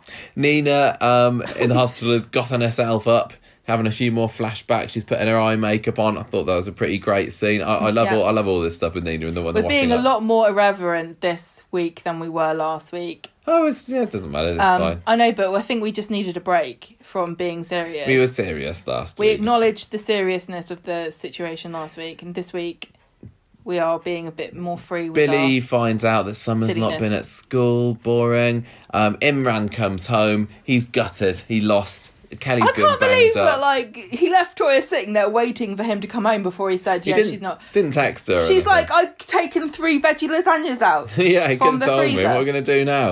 Oh no, we'll have to have one and a half each. She says secretly, rubbing her hands together. Um, are, are Alya and uh, Ryan still living there, by the way? Oh, I don't know. Maybe they can have some. Tell you what, Ryan hoover anything I get a up. feeling that maybe they're supposed to be and they're just laying low at They're the just moment. being tactful. Craig's definitely moved out, hasn't he? But I What's don't know. wrong with a nice aubergine parmesan, Toyah? Oh yeah, you had one of those this week, didn't you? yeah. Um, anyway, Toyah says, um, Toyah says if if Kelly gets out, she's going to need to be away from everyone on the street because she's going to be living across the road from the person whose son she was accused of killing or whatever. Well, she's it's all going to be a bit awkward. She's also, you know, she's allowed to have emotions about things. She's not talking to Kelly about this. I think it's important to acknowledge that she's talking to her partner here, and she's allowed to have reservations about the fact that this girl that they've taken in for not very long Hmm. Has has now been accused of murder. I think it's okay to be not okay with the Yeah, fact. we're, we're in over our heads a little bit here. And also, I don't really want a murderer living in my house. we had, we didn't even have any scenes together at this house Yeah. before last week. We barely know her. And you know, it isn't appropriate for her to live there because the the mother of the murdered son lives Yeah, around the what I said, corner. that's what I said, yeah, yeah. I know, but I'm just saying Yeah. she's completely right. So- but at the end of the week, she backs down, which kind of annoyed me. Nina gets back to the street later and confronts Asha for sticking with Corey, blames her about all this. And then Abi comes over and lays into She's Nina. like, "Oh, you having to go at Asha? It's not Asha's fault. It's, your, fault." You're a freak. She, she's like, you ain't wise, you ain't woke, you're a weirdo. Uh, it's your fault that he's lying on a slab. Asha stands up for Nina, but She Abi's not backing down over this. of looking like a Victorian, which I think if Nina wasn't so sad at being called a Probably- weirdo as well, she would have taken that as a really good compliment. Yeah. Um, Imran tells Toy that Kelly's going to be housed with other people if she gets out. He's heard from the, the foster services or something that she's not going to go back. So, uh, yeah, that's all over. And Toyah says, oh, maybe it's for the best. We'll have someone else to worry about soon. Try again. And she says if you're not supposed to get attached to any one child, which seems like a really. I mean, obviously I that mean, makes that, that's sense. what they experienced with Mason, didn't it? She Yeah. she got utterly besotted with that Yeah. little baby, and um, Babies don't murder people. may, maybe with Kelly, she has kind of taken a step back. And if she hadn't, if if Kelly had been their first foster child, maybe she would have been more on Imran, like you know, with Imran saying, "No, no, no, we've got to do everything we can." Imran's like, I don't want to talk about it. Yeah, we he- failed her. Yeah, they have a little bit of a falling out, don't they, Imran and Toyah? Well, he this. says we failed her. Yeah, and Imran, he he's he can see that Toyah isn't as committed to Well, Kelly says- as he is. We didn't fail her. impressed. We didn't fail her. He, yeah, we we've barely known her for a month, so How it's not I really mean- our fault. Of all the people in this week who blame themselves for Seb's death, um, Imran trying to pin the blame on him and Toyah was the like the most left field one. Um, Asha comes and tells Roy and Carla about Nina, about what happened in the street. She's not come home yet. Roy's got an idea about where she might be, um, which we'll get to later. Um, Toyah and Imran have a they're walk they're striding down the street, and uh, Imran at this point is seems to be um, trying to apologise to Toyah because he's like she's like saying you don't need to walk me to work, and I think he doesn't like the fact that they've had a bit of an argument about I know, it. but they look. They're so sweet, but they. I just want them to have a bloody argument with each other because it looks like they're they're just so polite to one another. I know, they're they? like, no, no, I was wrong. Um, sorry, Toyah, and she's like, no, no, and round you had you had you were right to bring your concerns to me, and we will table it for the next house meeting. It's like just shout at each other. And maybe throw a vase, and then calm down, and then maybe have a nice shag under Yeah, the table, like sex. you like you enjoyed so much. Well, we Maybe they've lost the keys to the solicitor office, and that's why they're so wound up. but um, well, we you know what I get- mean? They just they're just so nice and polite, and like Yeah, I need a bit more passion. it just it just feels like somebody like a therapist. Like literally, it's like the therapist's um, method of of uh uh what's the word managing conflict in a in yeah, a conflict resolution. Yeah, it just they just want them to shout at each other. Well, we don't get to see Toyah shout at Imran, but we No. do see her laying into Laura later, which was great. Laura strides up to them, and, and that so did look like a little bit of a socially distanced I really wanted they were having Toyah there, to smack they? her in the face. They, she was getting close, and I, and I we do like it when when Toyah's look, Battersby comes out, which Yeah. is sadly you know pretty rare these days. But she calls uh, Laura a disgrace of a mother. well, hang on a minute. Laura comes up and she's like, "Oh, you! You said you'd look after my daughter, and now she's in prison. Well done." Um, and Toyah's like, "Excuse me, uh, I think you'll find that you're the disgrace around here, not us." Yeah. And then somehow, which I I found this quite actually kind of offensive because Coronation Street loves to use this against women all the time. Somehow, from this, Laura goes, "Aha! You're a barren woman. Only a barren woman would be would say such a thing and be so involved in someone else's child." And then, obviously, that hits Toyah's like Yeah, she is spot. spoiling for a rumble by this point, and then luckily Sarah Lou comes out to stop them just in time. Has there ever been a woman on Coronation Street who hasn't had a child, who's ever who's ever gotten away with not being accused of being a barren, bitter woman? Is there? I don't think there is. Um, Carla, this is a weird scene later. Abi starts Hang on, taking. yeah, we didn't really dwell on it en- enough, but What? they really were about to have a fight. Yes, they were. Toyah and Laura were about to I have a fight. I would have loved to have seen Sarah that. comes I, out I and need to says- see that in the future, please. You can't touch each other. COVID regulations. Come inside, Toyah. You, you're showing up the factory. We can't have our. Hang on a minute. What do you do? Our social media director having making a scene outside the office. I don't know. I thought that that sound. Uh, it felt like really patronising when they were in the in the office, and Sarah was like being. And I, and I was like, "Is Sarah really Toyah?" Oh, I guess she is kind of Toyah's boss, really. But I if know, I was Toyah, I'd be there- like, "Sorry." Sorry, Sarah. Shut up. Yeah, basically. Well, no, they come into the the office together, and and Sarah was going, "Oh, you know, are, are you all right?" And and Toyah starts to open up to her. I was thinking, why is she in there? Oh, If she I- works there. I forgot about that. I that. didn't forget that, but I did. if I was Toyah, I could not. I couldn't deal with taking orders from Sarah Louise. I I, would feel like it, An idiot. uh, it's below me to have Sarah Lou as my boss. Well, she says, "Oh, um, she said." Toyah says to Sarah, "What if it? What, what if it really was Kelly that did it? What if she was the one that killed him?" And Sarah's like, "Would it make you feel any better about backing away?" It's like, "Excuse me, sorry, no, I was talking aloud here. I'm the I'm the therapist. I'm the counsellor. Get yeah. lost." Yeah. You thought you thought Dead Man was haunting your baby. You can't t- tell me anything.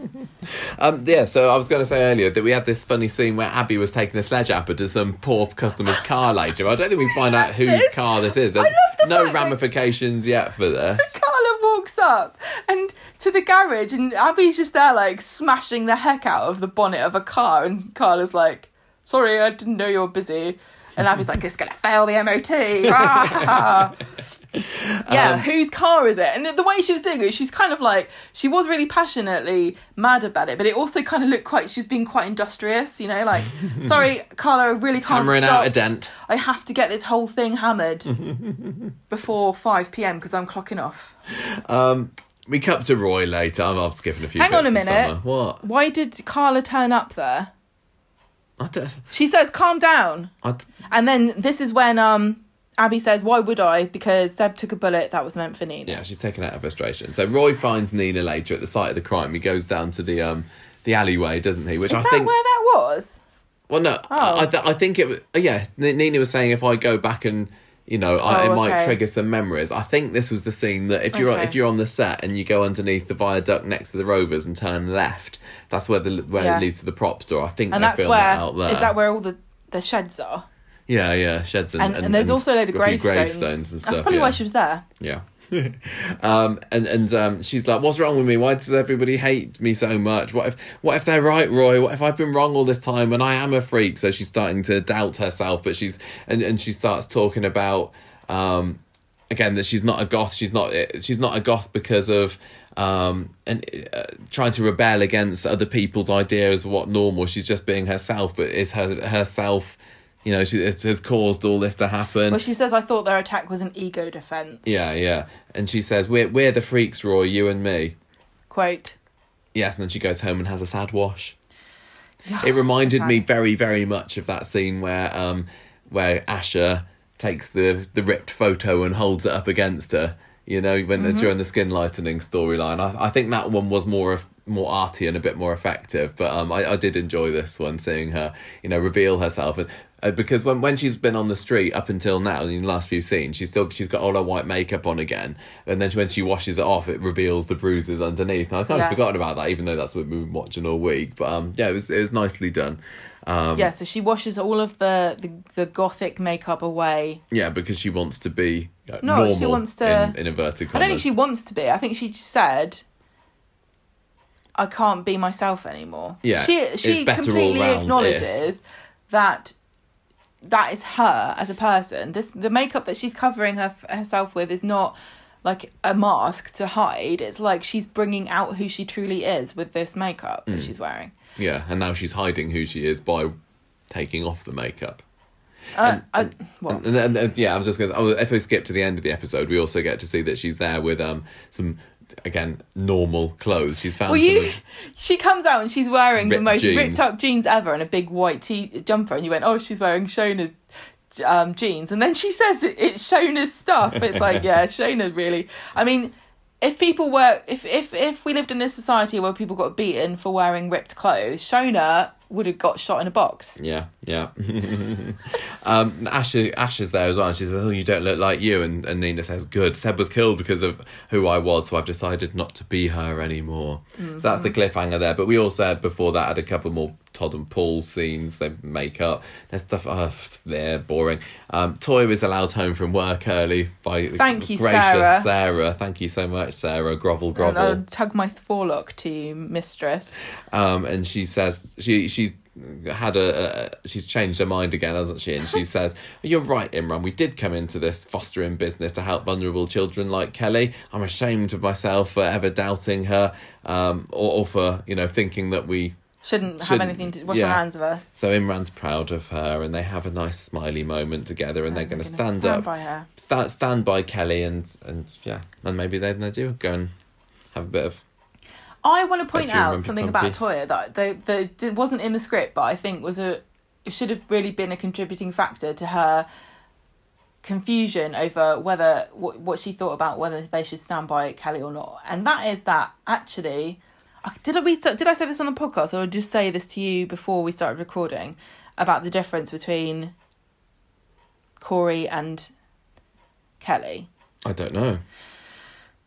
Everybody's saying Kelly is like some some poor orphaned Oh yeah, no, you did. You said Yeah. that. We said that earlier She's on. she's a privileged child. She's had a privileged upbringing, and just like Corey, she had neglectful parents. Hmm. So this isn't really a story about you know work a working class girl who's had to fight for her had a scrappy upbringing and has had to fight for everything that she's been given and perhaps has had a skewed perspective on society based on her experiences. Her and Corey both very privileged, rich, and had you know, I mean, it's only very recently, within the last two years, that um, Kelly's life has fallen to pieces. And although she's still in her formative years, people, I think people are forgetting that before this, before when, at the very beginning of her appearance on the show, she was in kind of Corey's position. I mean, and Laura and Rick had split up before then. Well, she, she's got tumult- tumultuous Yeah. family life. Yeah, she's But I'm not saying I'm not denying that she's had a hard time of it. But what I am saying is that people are putting into a box that she shouldn't belong in. Really, mm. if you think about all the people that are involved in this, and you're talking about how does how do your how does your upbringing affect the way that you interact with the world, and who is to blame? Is it society's fault? Is it your parents' fault?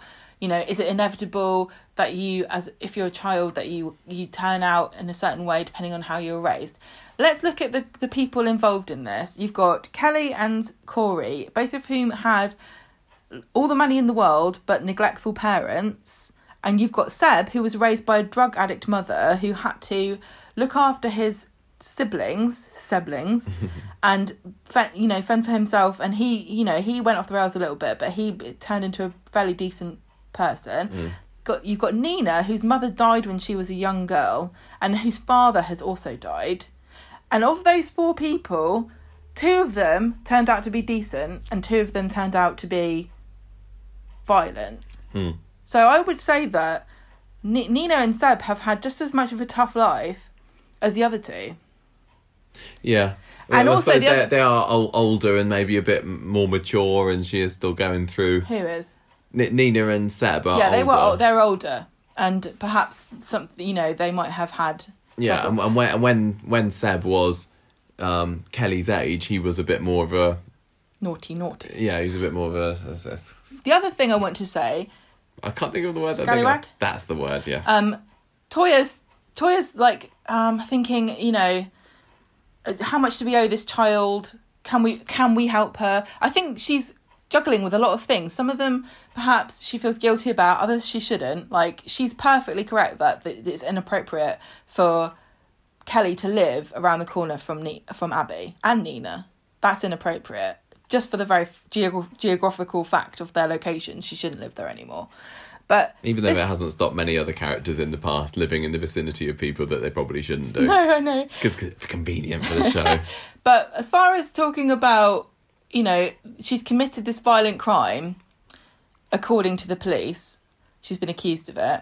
Think about Toyah's background, and I'm surprised this hasn't come up. Toyah was brought up in a in a family that was brought in on purpose to be the Chav family, like the the antisocial, um, kind of violent, um, thieving, horrible family that everybody hated for years. Mm. Toyah, Toyah, the first scene she was in, stole a drill out of the back of somebody's van. They spent all their time arguing with their neighbours and being horrible and playing their music and getting on everyone's nerves. But Toyah, from that upbringing, imme- like almost immediately started to become more com- more of a compassionate person. She wanted to rescue Teresa the turkey from being eaten at Christmas Well, thanks to Spider. Just if Spider hadn't Spider's come along, influence, and so this, so so she knows. Okay, well, I was like, I had, I there was probably a stage where she could have been involved in something just as absolutely, she could have. And Her life could have gone down that path. And there's two ways of looking at this. There's the way of looking at it like you just did, where you said, well, maybe I can be that person in Kelly's life to stop her from making more mistakes. Maybe she just needs a spider and I can be that. Or you can look at it from the, another perspective as to say, well, you know, I didn't end up like this. And really, if I look back on my life, there's no way, even if Spider hadn't come along, that I would have ended up in an alleyway kicking somebody to death. But she does Kelly know that she didn't kick somebody to death? That's the thing. Does Kelly know she didn't? Does yeah, What do you mean? Kelly knows whether she did it or not. yeah, but uh, yeah, oh, okay. No, do carry you on. mean? I, I don't know what I mean. Why? What the ba- the whole thing about this whole storyline has has has got re- really two major themes. You've got the self expression and and people immediately hating other people based on the way that they look, right? And that's that's the this um, Sophie Lancaster story. That's the the story that um, they worked with the foundation to talk about because of the real life murder that that happened because of the way that she was dressed. And then you've got this other um, theme, which is a, a child, because she's only 15. And And she was. Well, okay, 15, 16. Yeah. And she has committed, like, she was around a violent crime. She, did she commit it? We don't really know. We're supposed to believe that she didn't. Who's protecting her? Who's who's looking out for her? Mm. And at that age, can you really condemn somebody for life and say, you you know you've done this, and so mm. society and and and how much how much influence can you say society had on her and this is the thing it just drives me crazy because this is like we'll never answer this question we we just don't know you can have two people that are raised in exactly the same way and one of them turns out to be a murderer and one of them turns out to be a pillar of society you certainly can't say that um that either one of them is a logical response No. do you know what I mean? Like we and so many people fall through the cracks. But is it right to let people off? This is the thing I always come up with. I feel real compassion for people who have been raised in an awful situation because I can't imagine some of the things like child abuse. Mm. You know, being raped as a child. How is that going to affect you for the rest of your life? W- witnessing uh, domestic abuse, seeing your dad hit your mum or vice versa Mm. um, being around drugs, being around violence, how is that going to affect you? Of course, it's going to mess you up. But then you see people who were raised in the same situation and they don't they don't do these things. Yeah. So Yeah. I just it just kind of, kind of it just drives me crazy to kind of to work out can you really blame somebody for for what for being raised in a poor way and then reacting in a similar way and perpetuating the violence when other people have been through the same thing and not done that. Mm. So do you do you feel that But at the same time, just to point out and remind everybody, Kelly and Corey really are victims of neglectful parents. yeah? So not violence or not the kind of thing that Seb was brought up around. Are you feeling any more sympathy towards Kelly this week? Because they're certainly trying to go down that way, didn't they? I, I thought that Millie Gibson put on a brilliant performance in the police station. That scene where she was describing what happened, fantastic. She she is a great actress, and, and we've heard about this a lot. And I think that this week we're Yeah, really really great. starting to see it. She, she's great that she's able to be so you know vile like she was last week. But on on those times when we were supposed to be feeling sorry for her, I was kind of getting there. But I was in the back of my head just like I, I don't want to feel sorry for her because yeah. She was still an accessory to this. Um, Okay, so uh, the other thing is that she's she elicits sympathy simply because she is a girl. So um, let's flip it around and imagine that it was Corey sitting there crying. Would you have feel feel as much sympathy for him as you did? Maybe I don't. I know. don't think you would. I don't know. I would. Wouldn't it? I th- it'd be a good twist if Corey is actually telling the truth here. I know. I know, I, re- I really don't think it can because he's been lying through his teeth ever since it happened and trying to Well, he's such an do- assured. dodge responsibility and get his alibis and everything. It's obvious that he is a slick operator and he has uh, manufactured the whole thing to, to get him away from looking like the guilty party. So, by soap law, he clearly is the one who did it, it- it's just a shame that it it's it's funny how quickly it's going and it's a shame that it seems kind of obvious where it's going to go i mean i'm sh- whenever i say that there often are more you know unexpected paths before they get there Yeah, but it, true. it does just seem We're like, always like, well, it's obvious. it, it, does just seem like she's going to maybe get sent down but then is is it does Corey not want to happen? um uh, a um wrongfully sent down story already Can I just point out that she wouldn't be wrongfully sent down because she stood there and watched it happen? Like, okay, but if you're if you're listen, there's, right. there's a difference Let me just ask you a question. Say that Corey says, "Yeah, it was me. I kicked him to death, and she didn't do anything." Does she deserve to be punished or not?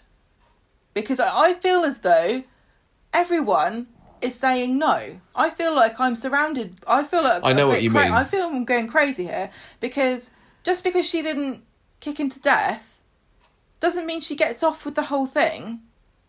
She's but she's saying she was trying to stop him. I mean, this is another reason why I don't. I think I find it difficult to believe that the police would automatically agree with uh, or believe Corey's story because he was also saying I was trying to pull um, Kelly off of her uh, of Seb. Sorry, and I- and I don't believe that he would.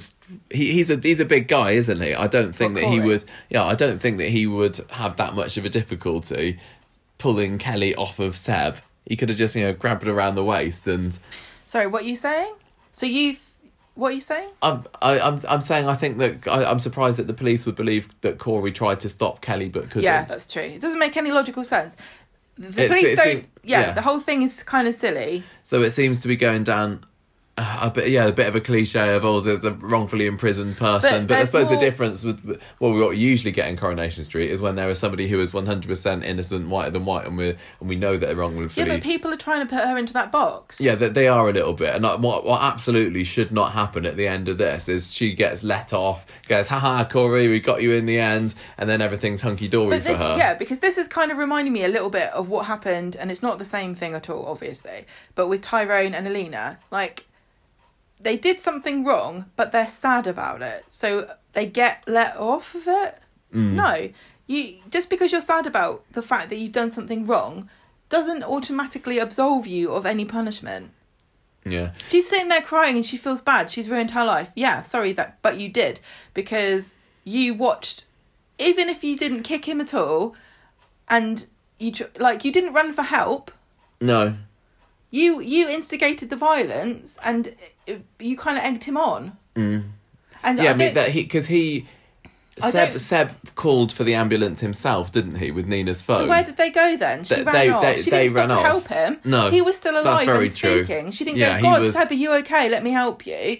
I'll phone the ambulance. Quick, come here. You know, who knows how long he was waiting because he didn't know where he was. Mm. She might have been able to give them better information to locate him. She could have like put him put a blanket under his head. She might have been able to stop the bleeding. She might have been able to give him water. At the very least, she could have given him comfort. Mm. But no, she didn't because she was more involved than she's letting on. And even if she wasn't, even if her story is completely true, I still cannot really see how this makes her innocent at all. They they can't take her down the you know, the Becky Granger. She's irredeemable in my eyes unless she does something heroic to bring Corey down. But even then, I just don't. I don't buy it. She's she's only doing it because she needs to, to get out of what she's already done. Mm. And I don't agree with this law that says that you know if you, two of you were involved in a crime, say I think the famous example is if you're involved in a bank robbery and somebody is killed. If you're the getaway you're like driver. a, you're the same. It's as if you pulled the trigger Hmm. because you knew when you got involved in it that the possibility was that somebody could die. Hmm. I don't agree necessarily agree with that at all. I don't think that she's just as culpable as Corey if she didn't even touch him.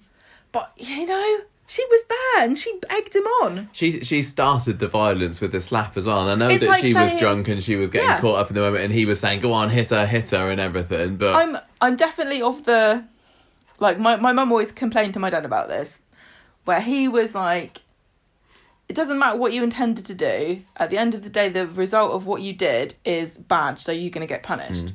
So sometimes I'd be punished for things that were an accident or I didn't intend for them to happen. But I completely agree with that like line of logic because just because you didn't mean for it to happen doesn't undo the results at the end. Yeah, and like I said, I said on the podcast last week that I'm not. I wouldn't be surprised if we were both to sympathise for Kelly at some point because she still does have a dead dad that needs to be found out about, Yeah. and I don't know how that's going to fit into But this as I well. just think it would be a really brave move of Coronation Street to make her just as culpable as as Corey, but to say in re- in real life as well. You know, What do you if mean? if if somebody if if somebody gets off when they were you know, clearly involved.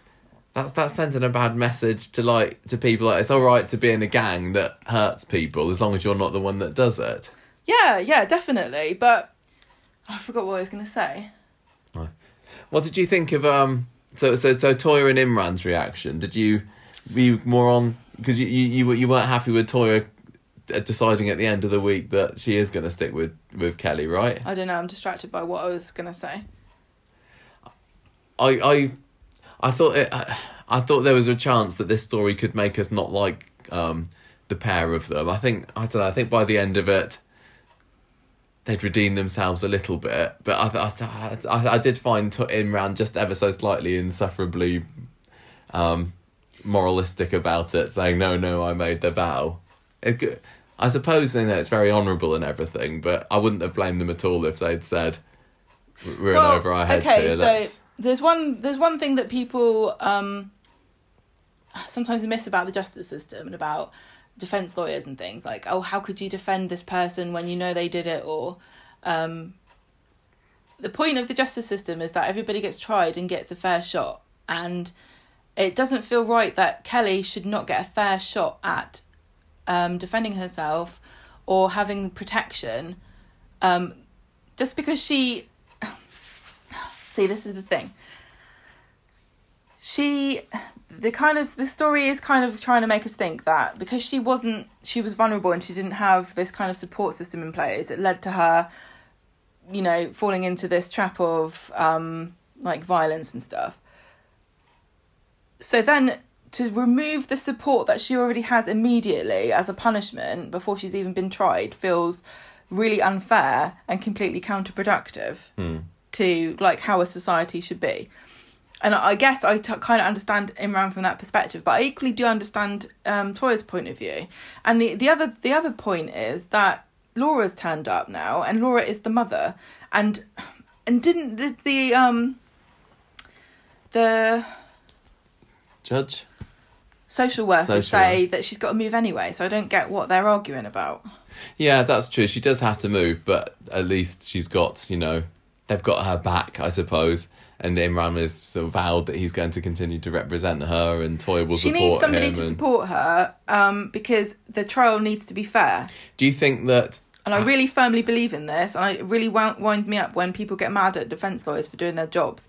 They are just an important part of, of seeking justice because if the defence is not robust and comprehensive, the trial was not fair, and therefore the the verdict is invalidated. Yeah. And if the person is as guilty as everybody says that they are, then having a, a, a robust and comprehensive defence should be no barrier to them being found guilty. But of course, we know that's not true because we know that people can pay their way out of um, having being found guilty. Yeah, yeah, It kind of reminds me so much of the OJ Simpson trial because he basically paid his way out of that.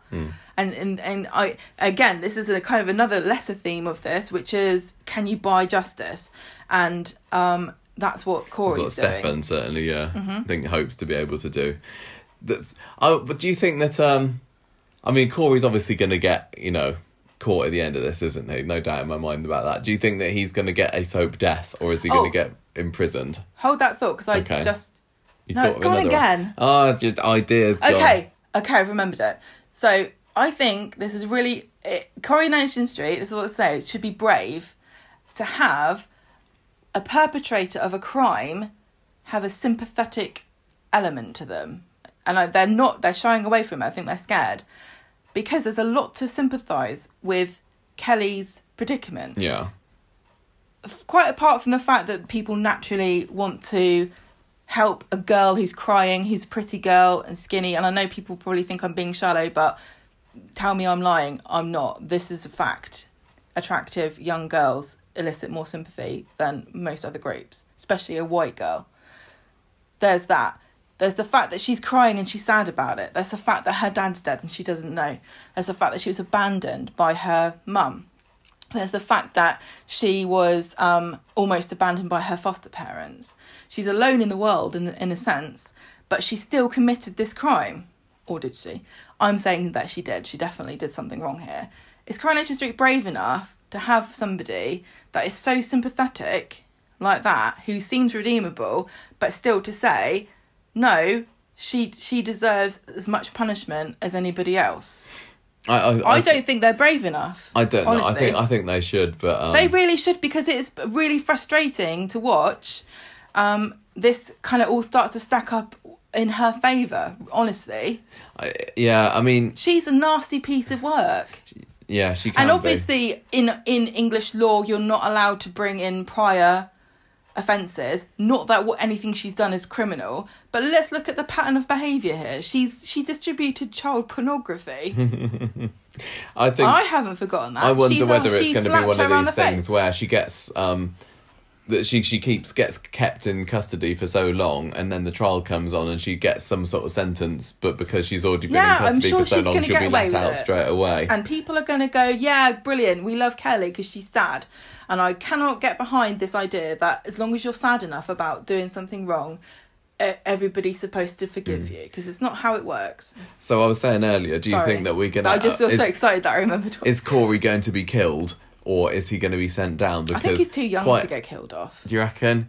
I mean, we, we mo- usually the big bads at Coronation Yeah. Street get killed, don't they? Especially if, were- they're murderers themselves. I know we've had uh, Rob Donovan; he's banged up for murder, but usually it's um, Mm-hmm. It's eye, it's eye for an eye, isn't it? I think if he was five years older, no, I wouldn't really hesitate to say I think he should die. But because he's so young, Mm. because you know, I, Yeah. I just don't think that they would. It wouldn't be a. I, honestly, do you want to watch a teenage boy die? and how would he die? I don't know. Doesn't matter. We would. Who'd have thought that Geoff would have fallen off a roof? Get pecked to death by chickens.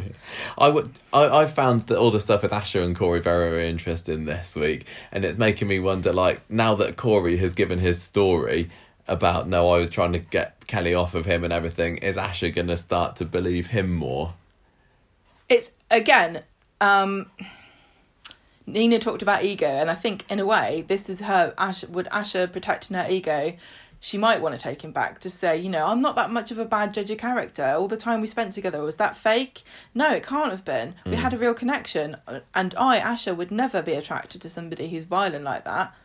Yeah, It Yeah. would be a very it would be very um in keeping with human nature for her to not believe that he had anything to do with it. Yeah. But equally, alarm bells have been ringing in her ears this whole time. But she, she also has had this falling out with Nina in today's episode that might make her seek comfort in. No, because she was still on Nina's side at the end of the episode because she was saying, Oh yeah, no, you're right. She was. She, she was Yeah. defending her against Abi. How long is Nina's um costume change going to last here? Because look, look, look, I this this is not permanent. I think if you're watching this and you feel bad and you think, um, oh, it's sad that Coronation Street has taken this away from her and and oh, it's not fair and everything.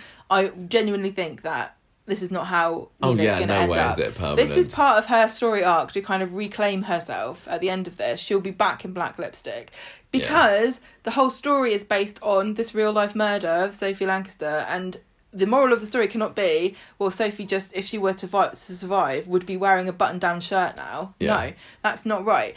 The the whole point of this story is that you should be proud of yourself and and who you are. Yeah, but I, I thought that Mollie's portrayal of um of of somebody having to make these decisions and and, and doubting themselves and, and, and is, is who the person I am caused this. I thought that was fantastic. Mo- Mollie. She she didn't have a whole lot to do on Monday and Tuesday, uh, Wednesday's episodes, but um yeah, just knocked it out of the park again tonight. I thought I'm I'm loving having it refocused back on her again now, and and the relationship with with her and Roy is just brilliant. It's also really interesting to look back on all the scenes that we've ever had, especially with female characters, and like interacting with mirrors and making some change to themselves or looking at their appearance, and like acknowledging that perhaps what they see is not what other people see. Like when she looks in the mirror and she sees her black lipstick, she's seeing herself as she really is. And I think that she was shocked and, and she's been teased about it before, but this was like the first time that she probably has stopped to think, what do people actually see when they see me? Mm. Yeah, yeah. They see right. something that they hate and she doesn't she didn't understand how much hatred there was Mm. before this happened to Yeah, her. and and and and Abi's is the it's just shown just how bad that hate can be at the moment because I think it's very natural that Abi is um, Well, I spoke about this last this week. way. Yeah, I- I'm I'm enjoying that side of it because uh, uh, peop some people online are saying Abi, you need to you need to back off, Of but I think course. we, need to let Abi Abi Yeah. breathe, and it's good for the drama and everything. Of course, it's totally natural. I'm sure they And will Abi's bond again. cow anyway. She, she is. She is. Uh, They, they'll. Uh, so the the idea that some people have said about Nina becoming some sort of surrogate daughter for Abi does seem Maybe. quite maybe nice and, and sweet resolution to it all. Not, and I still think as well that the possibility of Asha and um, Nina getting together again at the end No. of this is a happy ending. Don't want it's possible. I don't know whether I particularly want it to happen, but it's possible. It's possible. Um, anyway, I think I think we've Is there anything else to say I don't think so. this? I was surprised that we didn't see anything from Eileen this week, considering that she was one of the people that we saw being told in those scenes at the end of last week's episode. I guess just um Maybe there'll be some funeral scenes. yeah, we said that there's going to be you know something with the with the funeral and, and George getting involved and, and Todd and everything, but no, I think I think Um, that's it. Yeah, so Toyah and Imran, are they going to be the street pariahs? As Toyah, I think, quite rightly predicted, yes. People are going to look down on them for, for supporting her. But if Kelly's been led down this path due to a lack of support, like I said earlier, to, to take that away, even the meagre amount that she had already, seems to be counterproductive and like a, a gross injustice. Mm. Personally, I'm not on her side at all. Luckily, I don't have to make the decision about whether to support her or not.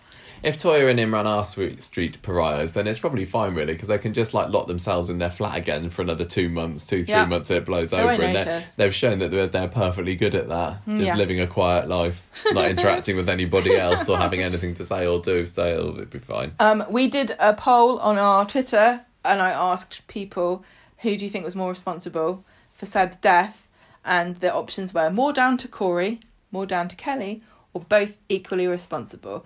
And we had 589 votes. And Uh, thank you to everybody who retweeted that. thank you to everybody who retweeted and that. she, including Julia Goulding, she retweeted Did that. she? did this morning, yes. Well, she was. She wants to know. She Well, you- it's down to the people. Tell her. You got to. It's a democratic process. you have to vote if you want to, your voice to be heard. Sixty-two percent blamed Corey. Well, Moore. they're saying it was more, yeah, more down to him. Two percent blamed Kelly Moore, and thirty-six percent said they were both equally responsible. I, I've no way that it can be more down to Kelly. Honestly, can it? He's definitely the instigator. He's the one that riled her up. He's the one that you know took her out, got her drunk, and everything. Um, but I just want to read out some of the comments because I think they're really interesting. So Rebecca says she voted Corey, even though Kelly egged him on. Corey did the kicking. Kelly has some responsibility, but not as much as Corey. Lindsay said Corey was definitely the ringleader. Kelly went along with it, wanting to show off to Corey. I think she fancied him. Stupid girl. Never liked either of them, to be honest. Um, script to scene 70% Corey, 30% Kelly. Um, Barry, Corey 100%. The Kelly was involved through peer pressure. Without Corey, Kelly would never have been involved, which I think yeah, that's a fair point. But you can't have people running around the streets who can be influenced into kicking someone to death. I know this gets used quite a lot. Oh, they were just lured into it by somebody else. I don't want people that impressionable being allowed to run around having a go. yeah, Um, we also got um, Gwyneth. He says there was a few others who were friends of Corey who were probably involved as well. So today's episode cleared that up by saying that they admitted that they attacked Nina. Can I also just add in, if I was the prosecutor here, I'd be adding assault on Kelly's charges because she slapped Nina around the face. yeah. She's only being charged with assault. Is it she being charged with, assaulting Nina? She should. no, I don't she's think not. she is well, anymore she should because be. because Eli and Jason have confessed. And she should also be charged for that hideous backpack that she's got. Um, Christina says she thinks the scriptwriters are responsible. on the fence there. And I also have, and I didn't encourage this, royalist supporter um, who says both of them did it, so they're both equally responsible, neither back down. And that's at Pro Royal Family. Thank you, So everybody. Interesting stuff. Clearly, they weren't the one that gave us the review the other week. well, from Corey to glory, from And Bale also- hearings to Bailey's, Okay. I've got I've got my segue. So I thought that was it. I thought you'd finished. We got the return to glory story, which we can um, kind of rush through fairly quickly. Um, basically, with the, we got Glory coming home from the hospital. I kind of forgotten about yeah, her. I don't know when to expect her to come back, but How long has she been back? Has she already been back? no, this was it. This was her. She because she was she was put away in the then, is in the pre in the um We're supposed to be worried about this child. yeah she's fine, and and Ed's going a bit over the top, getting um Oh, getting ready for I totally for spaced out about this. and and um yeah he's, he's he's got bags of nappies and bottles and I don't know what You, babies you haven't mentioned the most important thing that he's done. what Fix the stairs. oh yeah he has fixed the stairs at last hasn't he I- because he shut the yard in in um respect to Seb so he's got nothing else to do so he can finally get those stairs done at last Is it really shutting out of respect when you go home and do work that you're going to do there anyway? I'd, I'd kind of forgotten about their relationship as well the fact that he was his he was his little um apprentice wasn't he oh, um, there was quite a ironic. Is it ironic? I'm never sure. Um, it was funny anyway. When Abi was talking about memories of when Seb was a little boy, and she said, Oh, "Oh, he was always running around with his Bob the Builder. trying to trying to fix all the things that were broken." And it was supposed to be metaphorical, but sadly, it conjured up the, the fact in in our minds that Seb, still at the age of whatever he was when he died, couldn't fix anything worth a damn because he couldn't fix, Fix Daniel's Daniel's cupboard. so he spent his whole life trying to fix broken Can he things. fix it? No, No, he, he can't. Um, we we've got um, we we have a few scenes of Ronnie with Ed in the in Wednesday's episode as well, and it's just we, we're reminded of the fact that Ed still hasn't forgiven Ronnie for the whole um, Aggie. I I used to her before we we And I met, and. I thought that maybe Michael was my boy and everything, and uh, I Ed's just- saying, "Look, you're not rebuilding any bridges around here soon." Well, Friday, I'm the one that does the building. Friday. I totally wasn't psychologically prepared for the fact that the Baileys would have a staircase this week. I think it was. I a- I think the it. joke ran long enough. Yeah, I Looks- agree. I looks- agree. with you. looking Oh, nicer now. and they also have a downstairs toilet. Oh yeah, they do, don't they? Which is leading into Ken's lounge. Well, He's look, got the everyone- Rovers toilet leading into one side of his lounge. Ed's Bailey's toilet leading into the other side of the lounge. I- people were saying, so grumpy. "Oh, it's silly because that door leads directly into Ken's house," and I was thinking, "Makes sense to me." Open the door. Hello, Ken. Sorry, just going for a wee. Just go up the stairs and do your business. Come back down. Close the door again. You don't have to worry about the plumbing. True. Um, Friday's episode, Ed's going off to see Aggie because he realizes he's getting under Michael and Grace's feet a little bit, and he says, "Oh, can you take the camper van for a Yes. spin while I'm while I'm away?" Because And- it was quite funny because Michael was basically telling Ed that um, he he was he was uh, being overbearing, but they still wanted to live in in, in Ed's Yeah. house. it's like sorry, but you're going to have to accept the fact that this new granddad is going to be a bit into the baby Yeah. if you live under live the same roof, and you're kind of I don't know if you're paying rent. Yeah, probably not. Probably not. Um, so Ron- Ronnie's there just to make fun of Ed's camper van in a, in a friendly way, but maybe Doesn't he was a bit down well. misjudged uh, considering what Ed had said the previous day. Jenny recommends that Ronnie give Ed some space, and he says, "Look, maybe I should just move on, find somewhere new to live." And Jenny's like, "Oh no, no, no, No, don't want you to leave." Mm. um, she says that he should do some kind of grand gesture to show what a lovely guy he is, or he says that, but I can't remember. He's got an idea, but he needs her help, so he sets the plan in action, inviting Michael and Grace round to the Rovers for a free drink later. And while Jenny has got them distracted, he slips um, the the camper van keys out of Michael's pocket.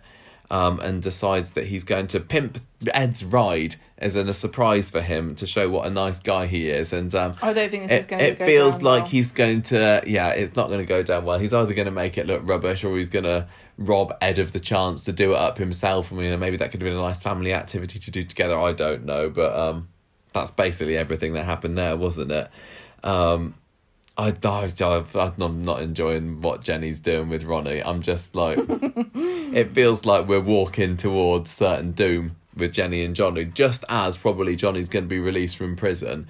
It's so annoying. It's it's it's like when when um when Tyrone slept with Gemma just before while she was away or just before she was uh, Fizz was about to come back. It's like you couldn't have you know resisted your urges for just a little while longer. I I my only glimmer of hope in there is surely they wouldn't have another store affair storyline within months of the Tyrone and Alina one. Oh, I just don't want it to happen. I really, really don't want it to happen, but it feels like something is going to go on there. I'd be very disappointed with Jenny if she gives in to those urges because Johnny's lovely and you've only been married for a few years. Don't do it. It's her passion. Yeah, if if they get if they get the uh, the old camper van a rocking after he's done it up, Oh no! I'm not going to be happy with that. not going to be That, happy at now all. that sounds like a very likely thing to happen. I know, I know. Um, and then we also just had that stuff with Sam and Daniel today, which is kind of funny. Sam's um, real decided that in order to get into Oakhill, he needs to have Daniel coaching him. I think that Dan uh, that Sam could probably walk that. I that know. Oakhill entrance exam with I'm- his eyes closed. To if be he honest, does, if he's anything like the way he was with Daniel this week, he'll walk into Oakhill and say, are you good "Here's- enough for me? Here's a, a series of questions that you need to answer correctly for me to deign to grace you with my presence." Yeah, but it was, I, I, it was kind of it was kind of funny. Explain what happened. Well, he, he ju- that Sam just says, "Oh, can you be my tutor so that I can get into Oakhill?" So Daniel goes round there, gets given a test of a verbal and non-verbal reasoning, which is the sort of stuff you have to do. I to don't do know your- what that is. Well, it's just like you know, here's a um. Well, there- there's there's word mean? tests, which is verbal reasoning, Oh, um, and then non-verbal reasoning is like you know, what's the next shape in this sequence? Square, triangle, square, square, triangle. You know what comes next, that sort of thing. I thought it was something to do with like, how do you reason without words? No, it's, no, it's not. Like, how It's can you work out without talking? It's logic puzzles. It's the sort of stuff you have to do for your IQ test or It's an. IQ test. Yeah, um, it's, it's what I had to do to you know when I when I I, had know. my grammar school entrance exam. Oh, well, well, Some people don't, don't I know get a chance when I did to my when I did my twelve plus. Um, so so yeah, I, I don't think it's necessary at all for Daniel to be a tutor, but it was And a nice frankly- reminder that Daniel was doing his PGCE. I don't know. I mean, I didn't really believe that he would have time to tutor Sam, or indeed just you know lounge around in the cafe having his breakfast in the morning when he's probably got a school that he should be teaching in. But never mind. yeah, What were you going to say? doesn't matter. Doesn't matter. Um, I wonder whether this is going to spin off into its own story, whether it's just a way of getting Daniel involved in Sharon's nefarious plan. Because the last thing we heard of that still was um, Harvey telling Sharon that she needs to get to Leanne through Sam come hell or high water. And, Why and add another doesn't. character in? Well, I don't know. But I guess we will find out. I mean, the, the- I can't think of any particular link that Daniel's got to to, to that lot, but I don't know. I, I, I like Daniel, and it's should be fun. next is it. Yeah, that's it. We're done. So um, now that we've had a chance to discuss it, Gemma, I I kind of gave my brief impressions of the week at the beginning of the episode. What did, What you, did you say? I said I think it was a pretty solid week, but I preferred last week more. I could have done without the Bailey stuff, um, and uh, even the Sam and, and Daniel bit, really. Although at some point, I suppose you have to go back to the usual soap formula of having you know three, four, five stories in a week. Um, but I, I did really, really appreciate all of the time that was given to this story. I thought all of the main players did a fantastic job again. Um, it uh, there there were bits of it that I was like, "Mm," which like you know how how cliche it went down the route of the the wrongful in inverted comma arrest because I do think that Kelly deserves some kind of punishment. Um, I, I, I felt uncomfortable with um, the tension that was going on between Toyah and Imran, and you know, and and the fact that it was difficult because I understand that Imran would want to support Kelly, but I didn't think that she necessarily deserves the support. He's quite naive, really, for a lawyer. I really, really loved Abi. Um, as horrible as she was being to some of the other characters, I thought that it was very in character and understandable. Nina and Roy, fantastic Abi? as all. Nina and yeah, Nina did you and Roy. Abi? Did you say Abi? Yeah, the way she was being horrible to, to Nina and everyone and, and wanting justice and, and, and Well, revenge. I thought was. that was in it was character. very true to grief because she, when you're grieving, you feel completely alone. Yeah, and she kind of wanted like people were trying to reach her um, and tell her how they felt and she didn't want to hear it so she kind of manifested solitude by just being horrible to people to try to alienate herself so she could have this kind of you know this peace that she kind of sought like where she was just alone mm, just alone with her grief because she doesn't have really anyone to share it with yeah, um, because she rejected Nina. Nina's the only person who really feels the same way about what happened as she did, because she doesn't have um, her, the father of Seb to talk to. She doesn't. Kevin wasn't close enough to Seb to really have an emotional response to his death. So I, I think I think Abi's probably going to be my character of the week this week, and I, I could see why people might vote for someone like Imran for, for doing the right thing and standing by Kelly. I could definitely see why people might even vote Kelly because she was a real linchpin character of the week. Um, I could see people voting Nina, although I don't think Nina did as much this week. But I think um, Abi definitely deserves it this week. I think she does. I mean, she she could well have deserved it last week. We didn't we didn't give it to her last week, and um, she's I go just been Seb because Seb was dead. yeah, absolutely fantastic in this story, um, and uh, just just love Sally Carman. And she also when we tweet about Sally Carman, we've had some big tweets this week, haven't we? Oh, it's been a massive just saying how great. Us, so that's the main thing. So she's my character of the week, and I'm going to give this a solid four Yeah. out of five. And um, I don't know whether that's going to be kind of lowballing What's it your compared score to. out of? Oh, um, uh, well, obviously, I'm going to give it a four out of five sore winkles, which is what Michael had when he was a baby. I'm gonna give it four drop melons. Nice, yeah. yeah. God, I tell you what, Gemma's mask is so frightening. Oh, good. Yeah, Gemma. Gemma is frightening. Um, that's it then, isn't it? I, I've I'm feeling ever so slightly underwhelmed by this week, but I think it's just natural coming down from the high of the previous week that it can, it can never it, it can't stay at that level of tension and, and everything No. forever sadly No. and often the hmm. the following weeks after a, a big event's happened it's always cools down a little bit there were still lots of great twists and everything i thought that corey was fantastic to watch i really love him on screen i think that So evil. I think that Asha, yeah, Ma- Max is doing a really, really awesome, awesome of all the things that um He's so play, he plays him so well. This loathsome character, I mean, the one thing that cowardly. I think everybody agrees on is that Corey definitely did kill Seb and he deserves to be punished. Yeah, I think Um, don't think there's very many people who are saying that he didn't have anything to do with it. It seems quite no, obvious. but that would, but as I say, that would be an amazing twist But if he, he didn't, and he's telling the truth all along. But this is what I'm saying about like um, c- kind of convenient villains. He is a, the most convenient villain for this to be. Well, I, no, I think that Eli would be more of a convenient if if it turned out that Eli had done it. No, because Corey's been an antagonist entire the entire time he's been on the show, and he's been quite villainous as well, and he's he's been manipulative, and I've we've never really liked him. no, So, and nobody has sympathy. Who has sympathy for Corey? It's way more nuanced to have a um, a villain like Kelly. It's braver bit- to have a villain where you know if if Kelly was to be sent to prison because it was proven that she actually was responsible, people would be up in arms about Hmm. it just because she's pretty and she cried. Yeah, yeah.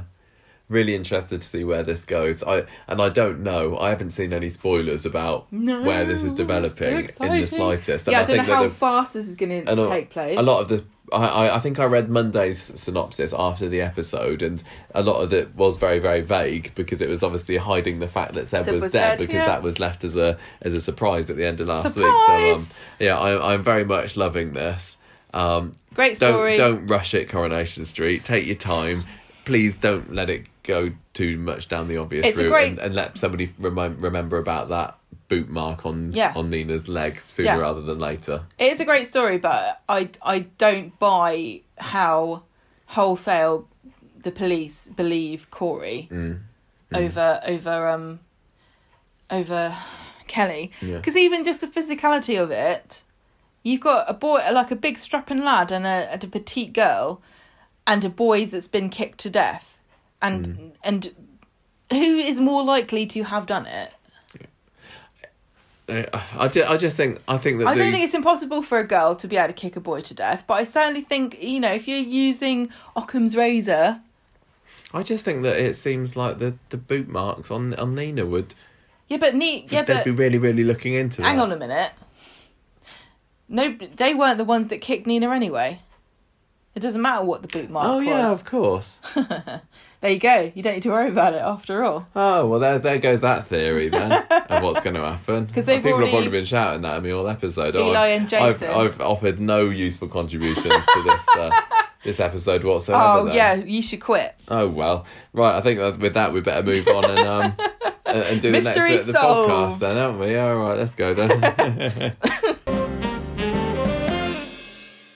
Right, let's find out then. What did everybody vote last week's episode? We thought it was going to be a high score, and I think, to be honest, this is possibly the highest score that our Facebook group has ever given a set of episodes on Coronation Street. It averaged out as four point eight seven That's out of five. There were like thirty high. people, I think, that voted it to be a five. And um, well, that's it. Was also one of the biggest feed, uh, the, most volume mo- of people that who who voted for yeah. us. Everyone had a lot to say about last week's episode, so thank you everybody that voted. Four point eight seven. That is going to be a tough one to beat. That included Chad, who gave it five Scottish gits asking for false directions. That's Adam.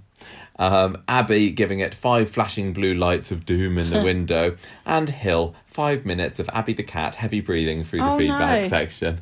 That's all right. People love it. She's she's just sitting. She's sitting on a little cat tree at the moment, asleep. I She's don't. not asleep. She's listening. She she hit, she's hearing her name being mentioned.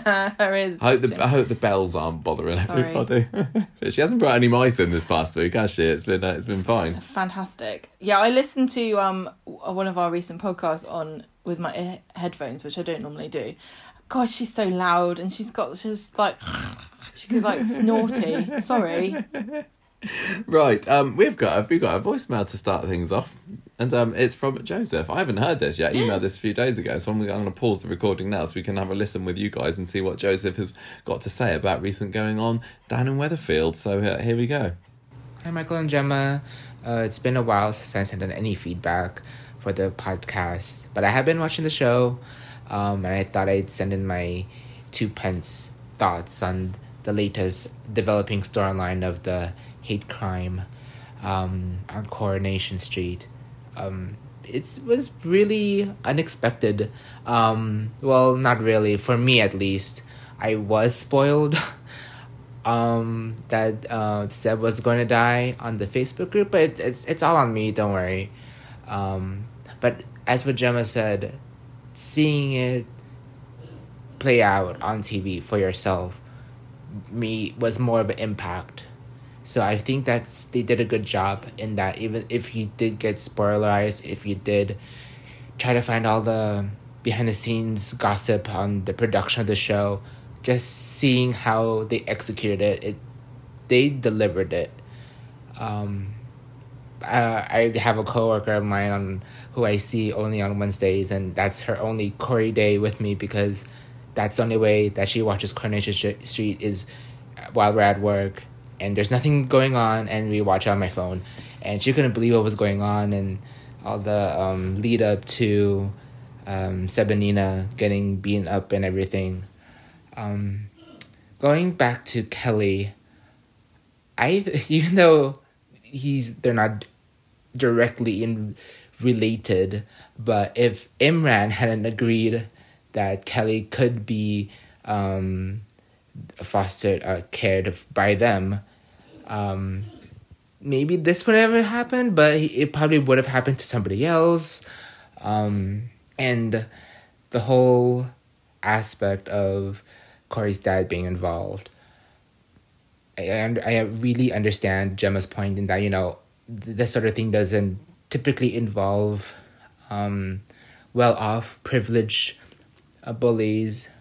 But I think in this case, this part of the storyline reminds me of a um, incident here in the states where a um, adult um, murdered and raped a girl, and because of his privileged lifestyle, he, I think he only got six months um, in jail. And nothing else. So that still infuriates me to this day. So I'm wondering if Coronation Street will go in that route of the storyline in Corey's perspective. Um, I didn't realize that the attack on Seb and Nina in Sto- Corey's um, timeline actually happened on Cinco de Mayo, which I kind of found I had a bit of a chuckle on that, but uh, awful, awful. Um, but I cannot wait to see how the story develops and can't wait to listen to the next podcast. Bye. Thank you, Joseph. Sorry that you got spoiled on the Facebook group. We do tend to talk about things as they happen in the UK, though. Um, if something big and unexpected happens, uh, you can be caught by surprise sometimes Yes. by our Facebook group. But if you're on Twitter, um, you would have probably seen people talking about it as well. Um, so yeah, it's, it's interesting to hear the perspective of somebody who went in knowing what was going to happen and saying it was still effect like it was still impactful. Yeah, I mean, we, I we we said that we when we went into the episode.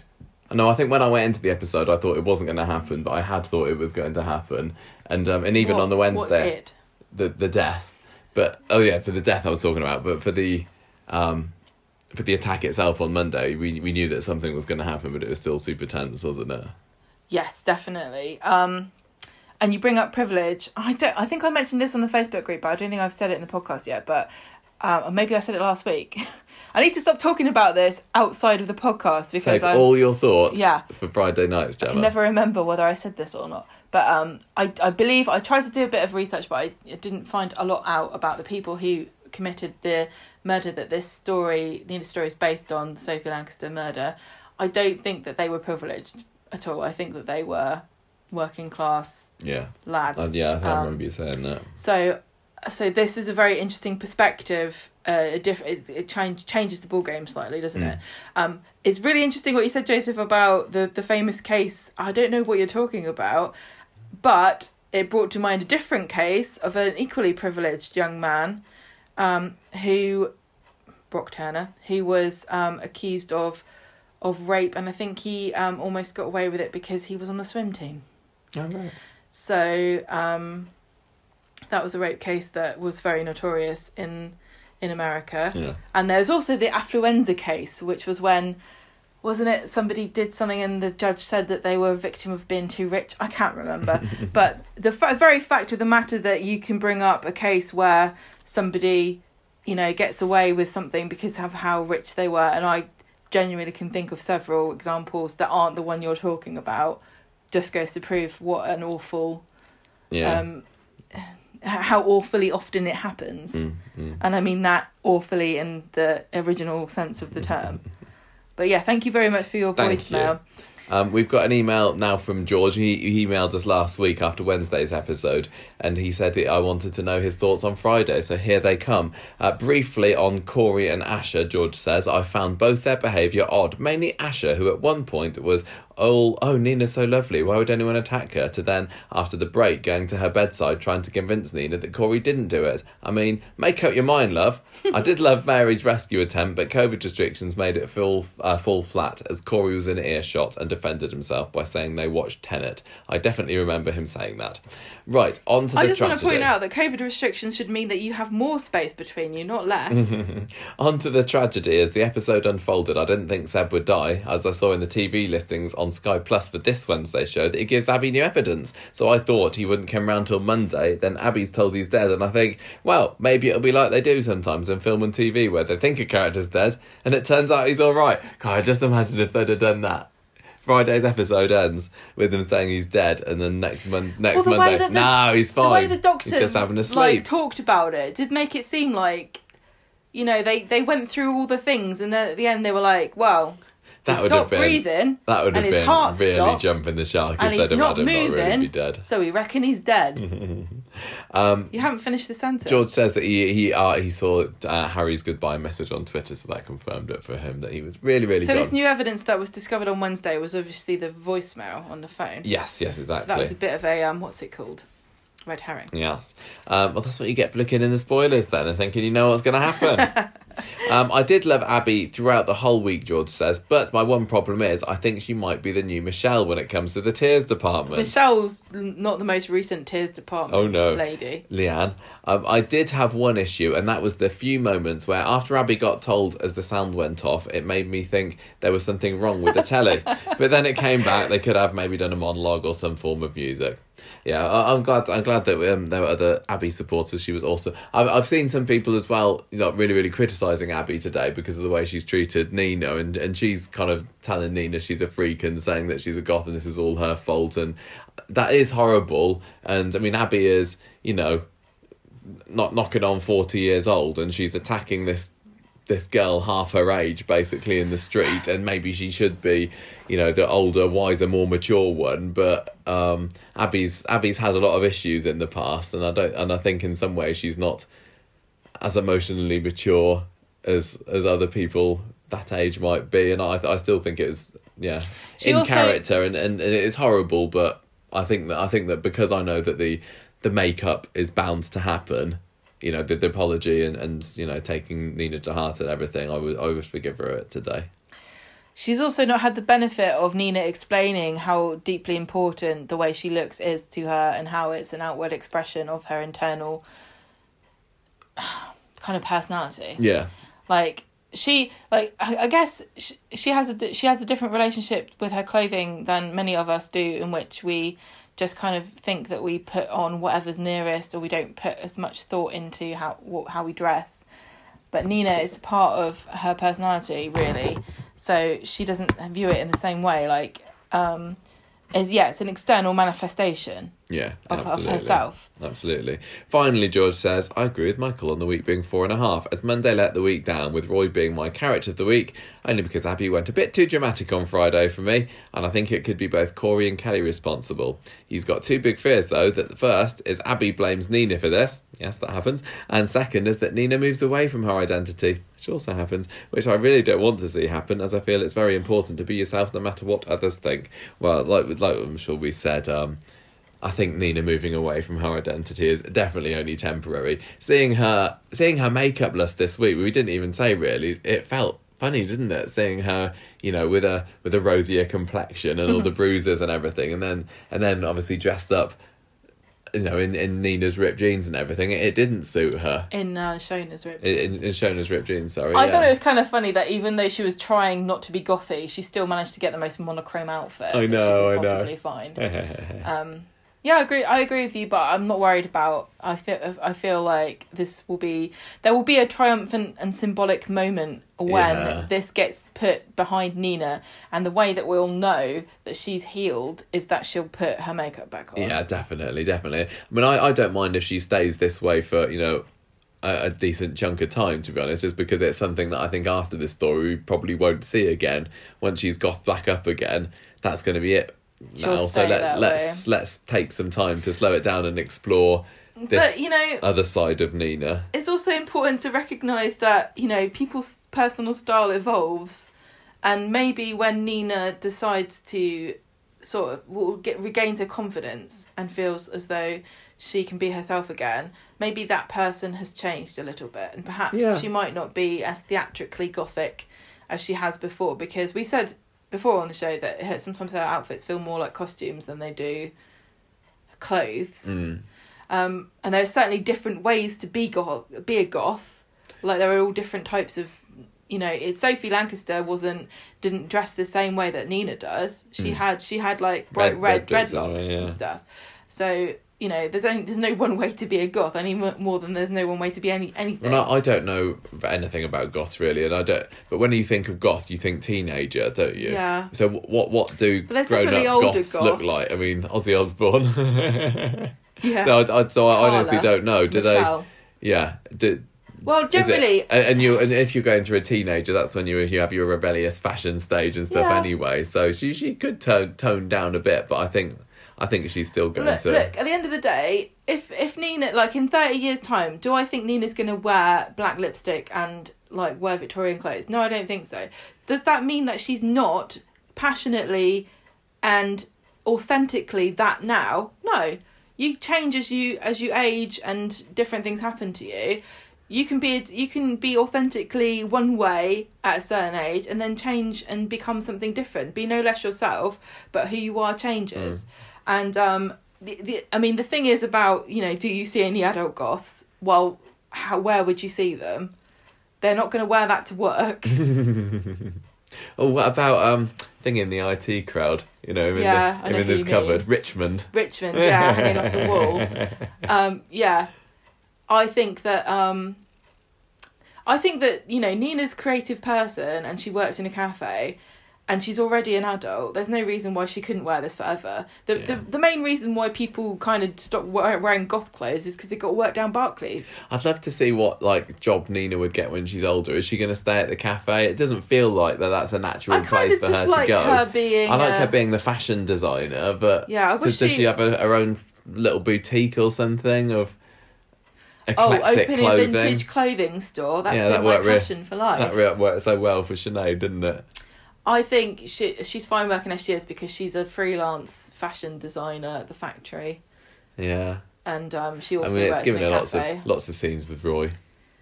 And I mean, you know, perhaps we're we're missing the obvious here, and that that Coronation Street is actually a communist paradise whereby everybody contributes to the best of their ability, and all the money is just divided equally amongst everybody. Maybe, maybe. Because if that were the fact, I would also work in a cafe because it seems like really good fun. And I also could write funny messages on a spoon. Yeah, and make make jokes about cream horns.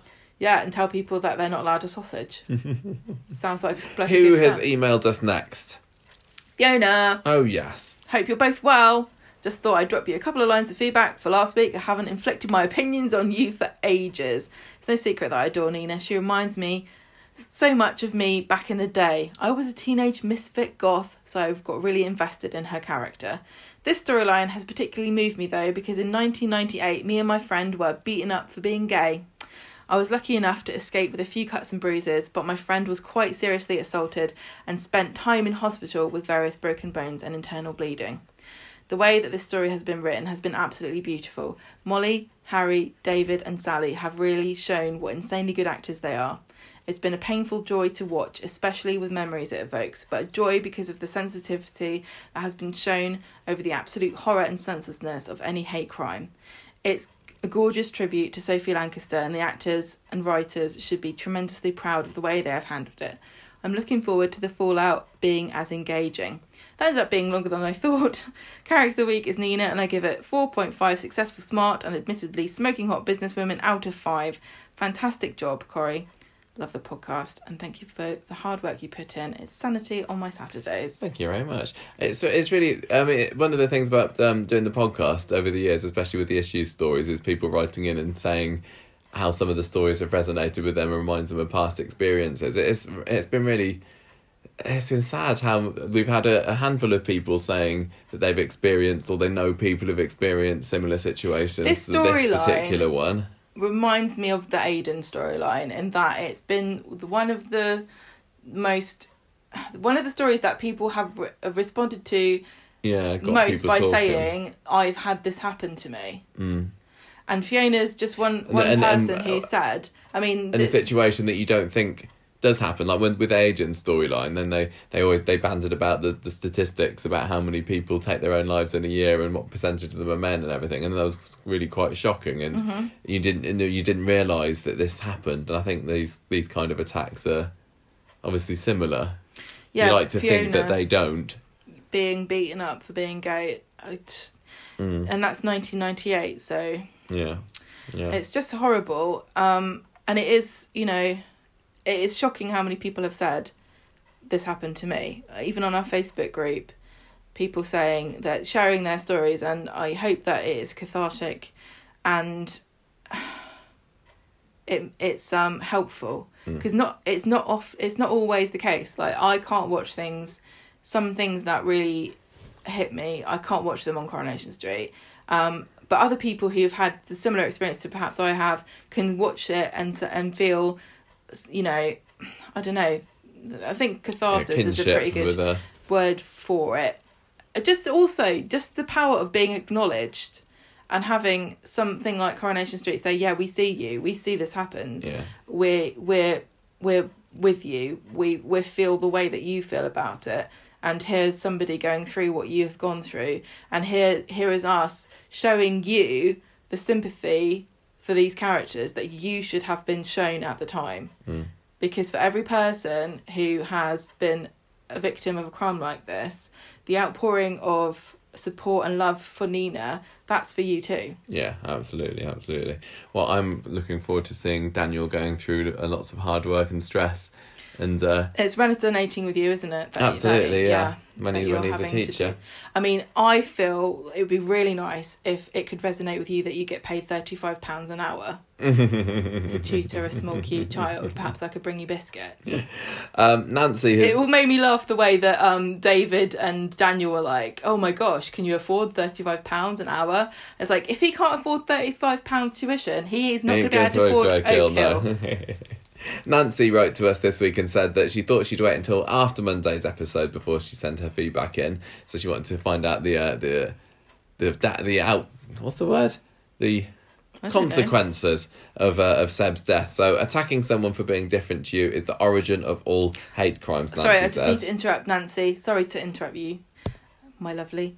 But this reminds me of something I forgot to say last week was that one of the good things that have come out that came out of the Sophie Lancaster Foundation's involvement in hate crimes is that from 2013, I think it is, the Manchester police record attacks like this as a hate crime Oh, okay. because they weren't always registered as such and it's really important to collect information about this kind of thing because unless you have information you can't combat Mm.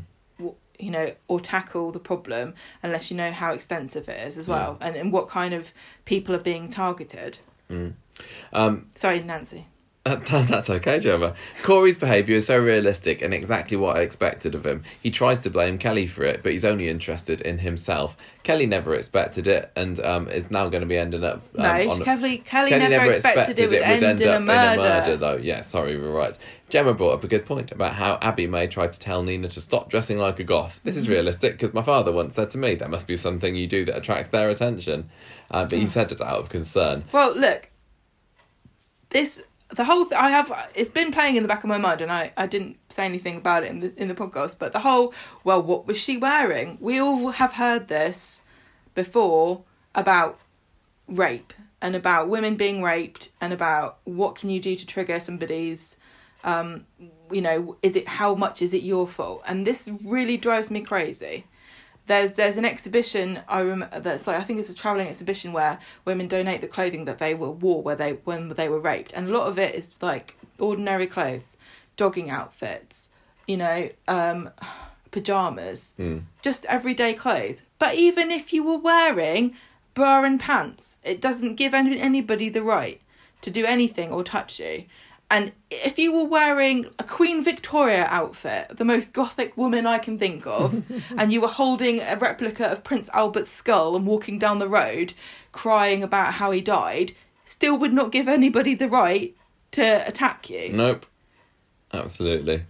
Um, Nancy continues. Um, Performances. performances continue to be outstanding. Great to see Nick, Leanne, and Simon outsmart Sharon. Where have they gone to at the moment? They're still Well, we don't know. It's so disappeared, haven't they? After um, after Blokey kicked their door down. Uh, it's amazing with everything going on too. Nancy says we got a wonderful scene with Jenny and Sharon, and I was happy that Toyah didn't listen to Sharon. Yeah. Um, I know it's only Monday, but I'd love to see the Baileys' reaction to the attack on Seb. He was a bit sad for a bit. He closed the yard, and that's about it. They got their own issues. And last week's Corrie and Nancy gave five out of five smarty eyes. The character week was Seb, and this might be another five out of five week. have to wait to find right, out yeah, next week, yeah. won't we? I feel. I mean, I, I want to see what people. Yeah, it, it wasn't a five this week. It wasn't a five, but I, I- maybe I think more people are going to like go around the four point five sort of area. Maybe I don't know. Right, um, have we done? have got. I haven't done anything. I've just been. Yeah, right. You um, you can read out Rebecca's message, and then I think Uh. that is it Yeah. for this podcast. Hang on, get off, please. Sorry, we're both trying to use the mouse at the same time. Michael's got the I've laptop got the touch mouse, pad. and I've got the actual mouse. Um, oh, it- something Nancy said triggered something that I was wanted to say, but I forgot what it is. Oh no! Something I haven't said. Everyone's gonna be mad now. Save it for next Everyone wants to know what I think about everything. I think people know more than enough about what you think I about this think week's they, coronation. they Street. always do. Shut up, Nobody comes away wanting more. Um, that's that's our promise to you. By the time you finish, you'll be glad that it's over. right, Rebecca says, "Wow, what a week! I can't fault the Seb and Nina storyline. Fantastic acting from all, including Mollie, Harry, Maximus, Millie, Tanisha, Sally, David. Even the smaller parts like Harriet and Elle played their parts. I did have, when the story was announced, a gut feeling that Seb might die only because Harry hadn't been used much last year, but I changed my mind when I read the press release. I was shocked when Seb died, however, I agree with Michael that someone needed to die to make the story realistic. Yeah, it really wouldn't have done justice to Sophie's story. No, everything that, that the characters have been going through this week as well, the stakes as well. Yeah. It's to do with Sophie's story, of course, but the stakes are, are that much more raised because of the death. David Neilson broke my heart on Wednesday's episode, both with with him writing notes down, asking if Nina's Jory was for was for a while she was in the operation theatre or forever, and finally him mentioning Hayley. Corey's a jerk, and like that's the least of it. And like you, Gemma, feeling vindicated for saying Kelly was a wrong'un. I felt the same about Corey, although at first I thought he would be a low level wrong'un. Now the tables have turned, Seb has died. Maximus is doing a brilliant job of making me hate him. I think he will push Kelly under the bus and blame her for the attack. Correct. I also think we will sympathise with her, however, I will never forgive her fully for the slap she gave Nina. Good for you, Rebecca. Let's just stand our ground. We'll have the We Hate Kelly Club and we will never ever leave it. I'd Ever. really, I, I think that if if and when Kelly does get released, I'd be really interested to see the next scene with her and Nina in. Like, is because Yeah. Yeah, I want to see her confront would, her. would, is Nina going to blame her, or is she just going to rise above it? And And also, has Kelly Ann actually learned anything from this? Because I don't think she has. Like, ha- has she stopped to think to herself? And uh, you know, I said this last week too. Kelly's not crying because she's sad that that Seb is dead and Nina got attacked for something as simple as wearing a black dress. She's crying because she's in trouble and she she doesn't want to go to prison. yeah, and and maybe she's getting into a bit more trouble than she deserves to. But I don't think she. No, she deserves. well, that's what she thinks. Wow. I can't. I just genu. I genuine. Uh, maybe I would make an excellent judge, or maybe I would make a terrible one. But I, I can't be moved by the plight of people that are sad that they got caught for doing something wrong. Throw away the key. Throw away the key. Sally Carman broke me on Friday. That was Says- a bit careless. says Rebecca. I've lost it again. That wail. That wail she did was brilliant. I also hope she doesn't go back to the drugs, although if she did, I could understand her grief. I also don't think her and Kevin will get married for a while yet, but I also don't think they will split up either. Maybe they'll decide, Rebecca, that they just don't need a bit of paper to tell them how much they love each other. Abi was wearing the um that that bride rosette all through Monday's episode as well, I just to add a little bit of a bit more tragedy A to bit, it, yeah. to tug on the old heartstrings. Oh, but I wonder if she'll ever take that necklace off. Did she put it on? I can't remember. Fantastic work from all in what is a very hard hitting story, close to where I live, and I can also remember Sophie's attack happening, which was awful and so sad. I also quite enjoyed the Sharon story, although I had no idea how it's going to pick up now. I also never thought Seb's liver being donated, although with Gemma googling and finding out, yeah, I did Google in then Yeah, and finding out get mentioned. it probably week. won't happen. It was a good theory. Character of the week was Abi. Nearly was Roy. Could have easily been Seb, Nina, Corey, or Kelly, and I give it five. Yes, five. Piers Morgan does Seb's head in out of five. I was going for four and a half, but the shock of Seb's death and the fantastic acting by all made me jump to a five. I know Mondays was a bit meh, but I just let it slide for once. Also, dedicating Wednesdays and Fridays episode just to the attack helped too. Lovely. Thank you very Yeah. much, everybody. Thank you for your feedback. Thank you too, as well, just for the general feedback that we had about last week's podcast, where a lot, quite a few Oh, people yeah. have written to us just the odd message saying that They thought they thought we good. handled it quite well. It's so nerve wracking. I know. It was easier this week where it wasn't, you know, it was obviously still a serious story. Mm-hmm. Um, but I think uh, we we felt we could be a bit freer to be a bit silly. I think mostly I let you do most of the talking this week. I think you you had a lot to say. Yeah, I did Um, have a lot to say, whether or not I should have said everything. But no, I, I, I, I did enjoy this week's Corrie. Um, Um, I, we, I definitely have said this before, but it's probably worth just saying again that when we started this podcast, we just started it to do a, a show where we talked about what we thought opinions we should have seen all these issues, the stories coming. I don't think Corrie was as issues based as when we first started as it is now. And I, I just genuinely never thought that we'd be tackling really heavy things like No. male suicide and hate crimes and racism. And I'm no, I thought it'd be like, oh, look who's sleeping with who this Oh, week. look, he's had an affair. oh, isn't she a hard faced cow? Um, I'm glad that we. You yeah, it feel certainly that we do educated us and it's making it And- made it more interesting. And if it can help people share their stories, and if you also, if you want to write in like Fiona did and share your story about how this affected you, you know, feel feel free because it is Mm. really important for people to realise that this is not just an isolated incident.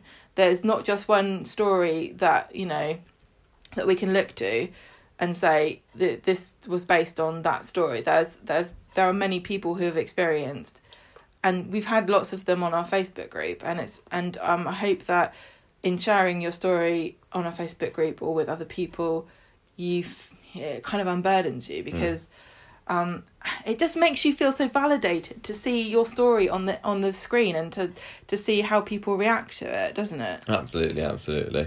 Yeah, thank you, everybody. Um, and good is- job coronation street Oh yeah, they're they're really doing a jolly good job with this story. And I think- I don't think- screw it up, Corrie. Uh yeah just be careful Yeah, I there's mean, many pitfalls ahead yeah, I, I think I think the story's going to be relegated soon. I mean, it can't stay, you know, as the A story, the almost only story for much longer. Um, but I think every I think for the coming weeks, every time a scene comes up that isn't in this story, we're going to be like, no, go back to the Nina story, and that is a mark of a good story, isn't it? When that happens, it kind of makes some of the other almost silly drama, like the Sharon stuff, which we still enjoyed at the time. It just makes it seem even, you know, fluffier and less less impactful, you know, less yeah. important because you know But it's just a kind bit of of like- melodrama. that kind of caper was what I thought we'd spend all of our time talking about um, Yeah. when we first started doing the podcast. But Yeah. it's delved into more serious territory, and it is a privilege to be able to talk about these things. And I feel very responsible for trying to get it right. So when you guys let us know that you think we're doing a good job, it really means a lot. Yes, thank you. I also wanted to say thank you to John, who mentioned on our Facebook page that the second half of Friday's episode, because it was an hour long in the UK, was written by his new writer, David Proud. He did a really good job. Yes, I'm sure he was going to be very proud of himself. Thanks. I just realised that we didn't even mention the fact that we haven't got a new segment this week. We just blasted straight on with the feedback after Street Oh, Talk, yeah. didn't we? I don't. There wasn't a whole lot. Well, the the main bit of slightly Coronation, Street related news this week was that Tracy Brabin has been elected mayor of West Yorkshire, and, and she played Tricia Armstrong back in the nineties in Coronation Street. So that's really really cool that an ex Coronation Street is uh, star is now a mayor of something. And if you want to know more about the character of Tricia Armstrong, then make sure you listen to our bonus podcast that's out today, where we give a little bit of a rundown of her four years on the show. So um, interesting stuff there. I hope there was another kind of news story that broke today as well, wasn't there? But it's kind of going into spoiler territory. It's not really that exciting news. I think the discussion would be more about the I spoilers really wanted to talk and about the it, possibilities of what's going to happen, which I guess is going to start to possibly rear its ugly head on the screen to, uh, soon because I'm not It's particularly a really irritating story. It is irritating. It's irritating, but not Can we a, just like hang on a minute? Right. So we go. Can we just talk about it briefly? Because you want to talk about it. You said you didn't want to talk about it, but you brought No, it I don't particularly. Can we just quickly? Oh, I'm really tired. Right, conversationstreet at gmail.com, conversationstreet.podbean.com, leave us a review on iTunes. We're going to talk about a spoiler in a minute. Instagram, Twitter at conversationstreet, Spotify, be careful because the spoiler's coming. Have a Facebook group with all our lovely people like Fiona and John and Rebecca's on there and Nancy's on there. All of your favourite Coronation Street contributors. Um, we're going to talk about spoiler in a minute. You have a YouTube page where we upload things like, for example, who was it? Who died? Luke Britton. Luke. Yeah, that's the guy. We updated. We added the uh, character profile of this week. We have a Patreon as well. and We're about to talk about spoiler. Da da da da da. Spoiler time. Ready? Oh my god! Guess what, everybody? They're doing a product placement with Purple Bricks, which is an online estate agency company where That's you kind not the spoiler. of have to do all your own stuff. Basically, you you become your own estate agent. Um, and And that's the company that you've you you said we're not selling with them. no, I said we're not buying. We're not. anything. No, you're not buying anything with them when we were looking browsers. No, I'm not interested in What's No. the spoiler though, Gemma? That's not it because that just sounds like it should be normal news. So the product placement is that they are going to sell the Rovers. Hmm. How annoying to have found this out. Iain MacLeod has released this information as like part of the part of the product placement to drum up business because obviously Purple Bricks is now getting loads more promotion for this than they would have done if it had just been on the screen with no fanfare. But what Makes me wonder how long the, the for sale sign is going to be outside the Rovers. why bother? Well, if you're on Purple Bricks, to be there for months. why bother announcing which storyline? Because he also announced the storyline that goes along with this, which you could probably guess, but it's still annoying to have it confirmed. Why? Why do you need to say the number one the property and number two the storyline? It would have been, it would have generated way more interest, intrigue, and press for Purple Bricks if he had said an iconic Coronation Street establishment will be up for sale this summer in Coronation Street with purplebricks.com, your one stop shop for all your estate agent needs. I don't know if it's .com or whatever. Then we would have been going, oh, I wonder if it's the cabin. Do you think that they mean Roy's? Is it the kebab shop? Is that iconic enough? Not really sure. What about the co op? Nah, don't be stupid. You know what I mean? It Mm. Would have been, been way more interesting because we would have been talking. Well, number one, it would have generated discussion about purple bricks. Number two, it would have just it would have generated a really interesting discussion about what do we consider to be an iconic part of the street. Mostly everybody would have guessed the Rovers, but there's arguably plenty of really iconic parts of the street and people might not have even guessed it would be a property um a commercial property. They might have guessed it would have been a house. What's the most iconic house? Is it number one? Or is it the, the duckworth's old house with where which the number's that? with the cladding? Nine. you know what i mean? Yeah, yeah. Um, and it's why also does he have to I've not- tell us every oh i nearly swore then he didn't tell us about Seb dying, Gemma. Give him that. they probably had to like gag him i'm sorry i'm talking i'm sure he's he's look he does it I haven't looked any great further job. into it. It said it was going to be part of an exciting Jenny and Johnny story, so it's going to be to do with Johnny's return. you know I it's going to be about jenny and johnny because they live there Yeah, I, I'm not happy that the Rovers is going up for sale for a couple of reasons. One, it just adds fuel to my the the fire that is I'm desperately trying to put out in my brain that Jenny and um, Johnny are going to split up because of some affair that she's going to have with Ronnie, which I so don't want to happen. It's untrue, but also yeah, I just I'm just not happy with them. The idea of them splitting up because um, I think they're a lovely couple and. Why do they need another aff- affair storyline? And why can't people be just happy for longer? the other problem I have with it is um I personally what I was going to also say I don't think that Jenny and Johnny have had a decent run as landlord and That's what I was gonna landlady. Oh yeah, considering what brilliant potential they had, and partly it's not their fault that they've not had a good stab at it because of obviously everything that's happened over the past year, um, and it's just gonna if if this is it for them then. They've almost got less of a legacy than Flippin' Toyah and Peter there, and that's saying something because at least we got you know a decent load of scenes in there, even if we didn't think that Toyah was a particularly effective landlady. I was going to say exactly that but also to point out that the the Rovers is I don't think this is going to that they're going to sell it I hope not. I so I don't know if Purple Bricks is like uh, would be happy with this because it seems like a bit of a, a stupid promotion to go. Yeah, you can also change your mind at any. And if you're buying on Yeah. Purple Bricks, bear in mind the person selling could be a flaky cow and bob out of the sale before you've completed. That's true. Um, how much? How desperate are they to have their uh, brand plastered across our screen six times a week? Anyway, the other thing is that yeah, the Rovers has got a revolving door on the front of it now, and that's not right. Really not. The Rovers, for thirty years, Mm. had um, Annie behind the bar, um, and the only reason Well, no, Annie was like twenty odd and, and twenty twenty five, and then it was Bet. But the first, Okay. the first half of Coronation Street, literally sixties, sixties, seventies, eighties, and half of the nineties. For the first thirty five years on Coronation Street, there were two two two land landladies, people. and before and you know Bet Bet was in it for years before she became the landlady, Yeah, and and since then it's become more and more rapid. Like who's it? Who's it going to be this time? It's, not the Doctor Who of Coronation Street. We don't need to change You're it right. That's how it. That's how it feels like. it does let's feel let's like freshen that. it up. Oh, no, who's, let's who's it going to be next? Who can we thrust into the limelight now? Mm, And who's who knows? You know, if it does sell, I vote Abi. it really has to sell to somebody that already lives on the street. Because Yeah, if yeah, they bring yeah. in a new person like they did with Stella, it's going to be, it's going to Mm. bomb. But there you go. that's That's, that's just my theorising. I mean, th- there was a bit of spoiler in there and an awful lot of theory as well on my part. I don't know The how. facts are that they have revealed that they're going to sell the Rovers with, with purple bricks. I would go with Austin and Wyatt myself, but I don't get to choose the people that are sponsoring. Um, and then you, and then they said that it was to do with Jenny and Johnny. yeah, and exciting Jenny that and Jory's. is down to I, um, our imaginations. I really hope that my my guesses. deepest, darkest fears that I'm holding for this storyline prove to be um, unfounded, and and everything. I mean, in real life, they get put it on purple bricks, and Wetherspoons would buy it, and it would just be called the Rovers Return Wetherspoons, and they just sell dodgy chili and curry night and have curry nights, Mm.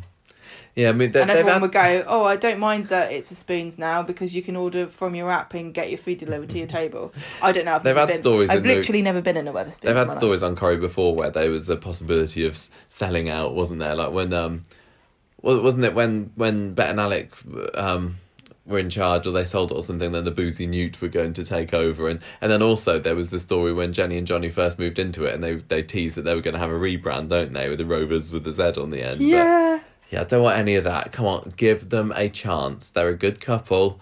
They haven't had enough chance to show, you know, what they're made of as landladies and landlords. Um, it'd be a very, very silly move to split them up and get one of them out. But you know, the show is not made of people ha- being happy, and this was one of the criticisms that we had about um, Kana fans saying that they just wanted scenes of Rana and Kate, uh, you know, going on picnics together and stuff. They just had to go through Johnny being in prison and seeing his dead son. The ba- the ba- basic fact of the matter is, if you're a couple on Coronation Street, you're not getting any airtime unless you're having an argument, Yeah, but you know, Jack and or you're Annie. getting together. Jack and Annie had their ups and downs, didn't they, for the twenty years or Yeah, so? well, but they didn't. uh, They, they very rarely got to the stage where people thought, "Oh, they're going to split up." Who can forget the London Lovelies debacle? what What was that? There was a bit. Wasn't there a st- storyline where Annie went uh, or Jack moved out to somebody's house for a couple of days or something? Yeah, I don't know, but I just want there to be. There really, really needs to be stability at the Rovers. It's crazy that you know we've had seemingly you want no to talk about this, no by the way. change in the salon for years. I mean, Audrey's Audrey's been in charge of that place for like twenty plus years now. Factory, there's been a little bit of change, I suppose. Um, Roy has uh, has had his cafe there again since the turn of the millennium. But Ro- Rovers, I think, really, really should be there. there should be more stability in the Rovers. yeah. and they need to um, they need to invest more in whoever they put behind the bar. Yeah. Give them more face time and not just It should be it. the hub. It's not like a and they've they've diversified too much now with their sets. Mm, mm. Anyway, But it's not their fault that there was a pandemic. no, it's not. But then they say, okay, so let's let's double down, and now we can have people going back into the Now Rovers and have. everything. Let's sell let's, it. Let's re reboot Johnny and Jenny, And it's really- maybe this is what this will turn out to be. I don't know. Yeah, it could be. It's really interesting to consider how did this partnership come about? Really, who approached who, and how did the story come up, and Mm. how much input did Purple Bricks have? Were they involved at all in any storyline stuff? Well, what- Like, did they get offered like, oh, we'll sell number three, and they're like, no, it must be the Rovers. What What do you think about the fact that there is another product placement on there? Because I mean, I don't, I don't I don't particularly mind Co-op and Costa being there. I mean, when they're there carrying their Costa cups, that's probably when it seems most blatantly in your face. But it's not too bad. But i i are we going to get more and more? Is this the beginning of a slippery slope? Um, the thing is about it is that current you I don't really feel that you can complain about product placement on Coronation Street if you've looked and seen what Coronation Street used to be like, which is brands everywhere, all over the place. But they didn't pay to be there, but they still existed. Yeah, well, I- that felt more natural. yeah, I don't feel I don't feel as though um the, the having brands affects my enjoyment of the show. But you're right in that it they're so few and far between that they stick out a bit more. Yeah, yeah. You, where you have your, there- there's still there's still the odd brands in Dev's shop. There's an actual one, but it's it's mixed well well mixed among the the Gleason Michael Gleason designed cereal boxes and uh, cakes and everything and plastic uh, sandwiches. The, I don't know. I don't know. It, it it's not bothering me yet, but I I don't want Corrie to start doing too much. I hope, I... I'm hoping that they don't need to because the more sponsorships they go after makes it seem like Coronation Street's in you know financial troubles. I think it's more the case that you know they c- they can if they can sell it, why wouldn't they? Mm. Which is unfortunate. But you know, at the same time, if you get money, if you can, if you need money, you get it how you can. I'll just do a quick quote. Oh, go on. So Iain MacLeod, um, I'll read a bit of his quote. I won't read all of it because I don't want to spoil too much. The presence of a real purple brick sign outside adds a little bit of extra realism to a really relatable story. Um, ben Carter, who's Purple Brick's market chief, I don't think that's what he is. I think he's the marketing manager. says we are delighted to work with Coronation Street to sell a true British television icon like the Rovers return. It's a fantastic opportunity for the Purple Bricks brand to be seen by millions of TV viewers, and we look forward to getting it sold like we do for thousands of homes across the country every year. Yeah, you're right. There's no way they're not going to sell it, are they? If that for sale sign's going out there and it's sponsored, they are going to sell it. And really, it's it kind of should be sold quite quickly because if it's up there for a long time, it makes it look like they're not doing a good job. I know this is the problem. How much pre- like how much pressure have they put on to to the? This is why I kind of like what they've done with the co-op and Costa because they're so unobtrusive. A character gets a coffee and you make no judgment about Costa. You know, Yeah. it doesn't affect the story whether a character's holding coffee or not. But having a having this is is very intrusive. Mm. Um, Mate, and uh, at the moment, just to point out the housing market in this country, not that it's a house, but I don't know what I don't know how you sell a pub to be honest. Um, but the housing market in this country is absolutely bonkers. People are selling their houses within a day of them going on sale Yeah. for for more than the asking price at times because property is booming.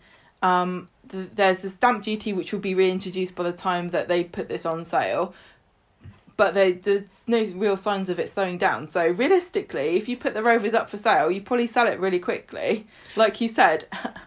you know, I wonder, but there's a possibility that Johnny and Jenny don't split up. Please, please, please, and they stay together, and somebody just buys the Rovers, and you know, and they and Johnny and Jenny can continue to be the landlord like and I said, like of it. Buys Yeah, I wonder whether Ronnie buys it it. Ooh, because he's a bit rich, isn't he? He's a bit rich. He seems to be. Um, Oh, that's a good point. and that just popped into my head. That'd be really cool if one of the Baileys owned the owned the Rovers. I don't think everybody would agree that the Baileys owning the Rovers would be cool. I know, but it'd be worth it to roll up the racists, wouldn't it? I, I Is that what you're referring to? I no, no, assume? no. I just said not everyone's a fan of the Baileys. Okay, I Um, was do- I was going from a different angle. No, no. I and and, and I don't see the Baileys at the moment. I, Ronnie doesn't seem to me like he's got a massive shelf life. Yeah, but imagine if he if he buys the Rovers and moves in and becomes the landlord, and then Dee Dee rocks up and be, becomes a barmaid. Come If- on, Dee Dee. If, if if he buys the Rovers and Johnny and and, and, about and he and well you started it. I know. I did. He and Jenny are having a secret affair under Johnny's nose. I don't think he's the- going to sell the Rovers. I, I if Jenny and Johnny um, if Jenny's having an affair with Ronnie. Ronnie, the least likely thing is that the Rovers get sold without Johnny knowing. Surely, what's going to happen if if you're talking about an affair is that he's going to find out and they have to sell the Rovers because they get divorced. Uh, we'll see. Although it would be But quite there's- there's my little actually, theory. it would be quite cool if Jenny and Johnny had um, split up and had a divorce, and Johnny like sold the Rovers. Like I, you know, like has kind of like to revenge on on Jenny. Like you can't have everything you want. You know, I know this was your dream, your lifelong passion to be the landlady of the Rovers. I'm taking it away from you. And then Ronnie goes, I'll buy it, and you can be the landlady. That would be kind of cool. the sole landlady.